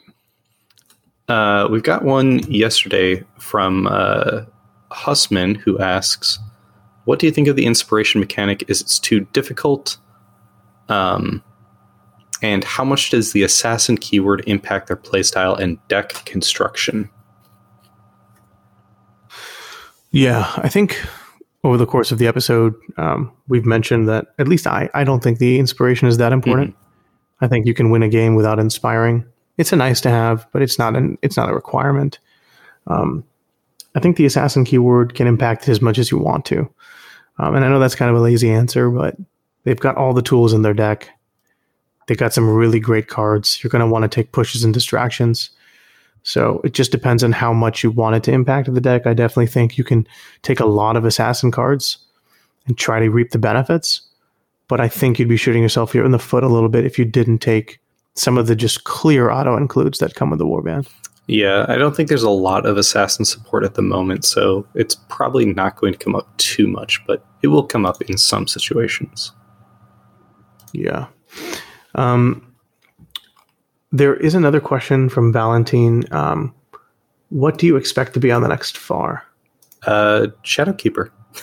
I don't care about anything else. I think Shadowkeeper should be on the far, and I'm sure there's other things that I'm not thinking of right now that somebody's going to yell at me. But like every time I play that card and have it played against me, I'm like, man, I really wish we had a far update right now because that is just too good of a card. Uh, um, it's interesting. I think overall, Shadowkeeper, sure. Silent Helm, I think, is really good. Um, very popular card. Um, I think a lot of the healing is kind of annoying at this point. Um, like as someone who, you know, abused, you know, some healing and hunger in the Crimson Court, I think hitting some of their cards, maybe like Inured to Hunger, should be restricted because it's damage reduction and that's consistently been hit. Um, talking about maybe Spirit Comb or Vicious Morsel, just cards that just punish your opponent for attacking you because it just invalidates an entire action. I think if you hit some of those cards, um, not only are you hitting Kresha, you're hitting Hrothgorn, you're hitting you know all the big boys, but you're also hitting the warbands that are reducing damage. I think that combined with Silent Helm on the other end of the spectrum, I think I'd be pretty happy. Um, it's interesting that you talk about the healing because I don't think any of the healing cards themselves are very strong. Like, if healing potion, when healing potion is the only healing card in the game, you don't take it. It's really just the, the fact that you can stack them that's the problem. And putting them on the restricted yeah. list does kind of neuter that a bit because now it's like, well, two of them are on there and you're not going to take both, right? Like, even if one of them is on there, it's like, are you going to burn a restricted slot on Spirit Cone? Eh, probably not. Um, but I do think those are definitely ones we could see. I was actually thinking about this. Well, I think both Krushas and Rippas um, are the ones you're seeing a lot right now. I think Krushas might actually become the first warband in Underworlds to have more than three restricted cards in faction. Because the three they have in there are already very good, and they still have other good cards that they can play. Um, and they're you know they're obviously not being slowed down by having three faction restricted cards. Um, Rippas could stand to have um, narrow escape uh, restricted. Yeah. We didn't see a whole lot of Rippas at Adepticon, but I think we all know that they are one of those warbands that's like, yeah, a good player can pick up Rippas and probably make top eight. It, it, they're they're just yeah. very good. Yeah, that's true. And if we're going to talk about other factions as well, I think you could probably hit Speed of the Flood Tide for Soulraid. Mm, sure. I think that card is just an auto score with the fish. Um, and then I think if you've seen the way that Chad Wright plays Cunning Crew, um, I would probably hit Supreme Cunning. I know that Cunning Crew isn't that crazy, but like it's just so easy. It's like a, it's a gimme. I think they are crazy though. I think Cunning like it's weird to restrict them before they get you know the ball rolling. But like I think it's just going to take one good cunning crew player to show up with a deck at a at a grand clash or like a local clash and just like absolutely steamroll everybody because I think that warband mm-hmm. is really good in the hands of a good player. And I don't think they're so good that they need to just be like preemptively nerfed or anything like that. But I think down the line, if you keep looking at what they do, what they can do, what they're capable of, a couple of those cards probably will get hit sooner rather than later. Yeah, I think that's fair. Um, last question for Valentine: What's the best warband for winning in rivals? Probably Rippas, maybe Grymwatch. Yeah, I mean, it's Reapers too, I think. Mean. Yeah, I think it's it's mostly the the Beastgrave stuff, and then like Reapers and maybe no, probably not Starblood Stalkers. I've got a good rifle stack, but it's not that crazy. Um, I guess now I, would probably put Clawpack up there because we've just talked about how mm-hmm. insane their uh, faction cards are. So yeah, yeah, if you really want to uh, play rivals and do very well, buy Nethermaze and just play the rats. Yeah, I think Clawpack, Cunning Crew are two standouts, and Reapers outside of Beastgrave. And then I think you take the usual suspects in Beastgrave. Agreed. Um, and then our fellow co-host, Path to Glory Jason, asks, "Is there any other way to play them other than Murder Skaven?" no. I want to say that there's probably like you could play them like invasive. You've got a low enough model count, and you will lose some of your squishier dudes where you could run like bold deeds, which is, you know, like aggro, but it's like sort of also kind of not aggro because it's like positional aggro. Um, you could run unafraid, which is positional only. I mean, you could run um, intimidating display, have three guys in enemy territory because you do want to kind of blitz across the board. Like you could play these positional but not necessarily aggro cards. But like if you're going to play these guys, you're going to play them aggro. I think that's just the way that they're designed to play. Yeah, I mean, I definitely think you're right. I definitely think there's a world in which you can play them like kind of like how I played Crimson Court at Adepticon, which is like flex hold into aggro. Like you can you can have a passive package that your minions can help you score in your backline, mm-hmm. maybe. Um, and then when you get your upgrades, just kill stuff. Yeah, if there were more if there's more support for it within them, like they don't even have a single card that cares about being on an objective, and I think that's kind of the the defining thing. Even Crimson Court have Death's Domain. Like even if they don't have any mm-hmm. other ones, like that one's good enough where you can kind of build a deck that includes it. Here, if you're gonna do objective hold or like stand on feature feature hold, whatever you want to call it, like fearless seekers and stuff like that, you're building it purely out of universals and they don't have their own support for it. So I would say there's not really a I wouldn't consider any way outside of aggro like a le- quote unquote legitimate way to play them. Yeah, and, and you're probably right. Um, I think I'm going to try to make some of the passive stuff work, but if it doesn't, it hmm. doesn't, mm. and that's okay because I still think they're really good and doing what they're supposed to do. Yes, very much so. Okay. Well, any final thoughts on Skittershanks Clawpack before we close out this episode?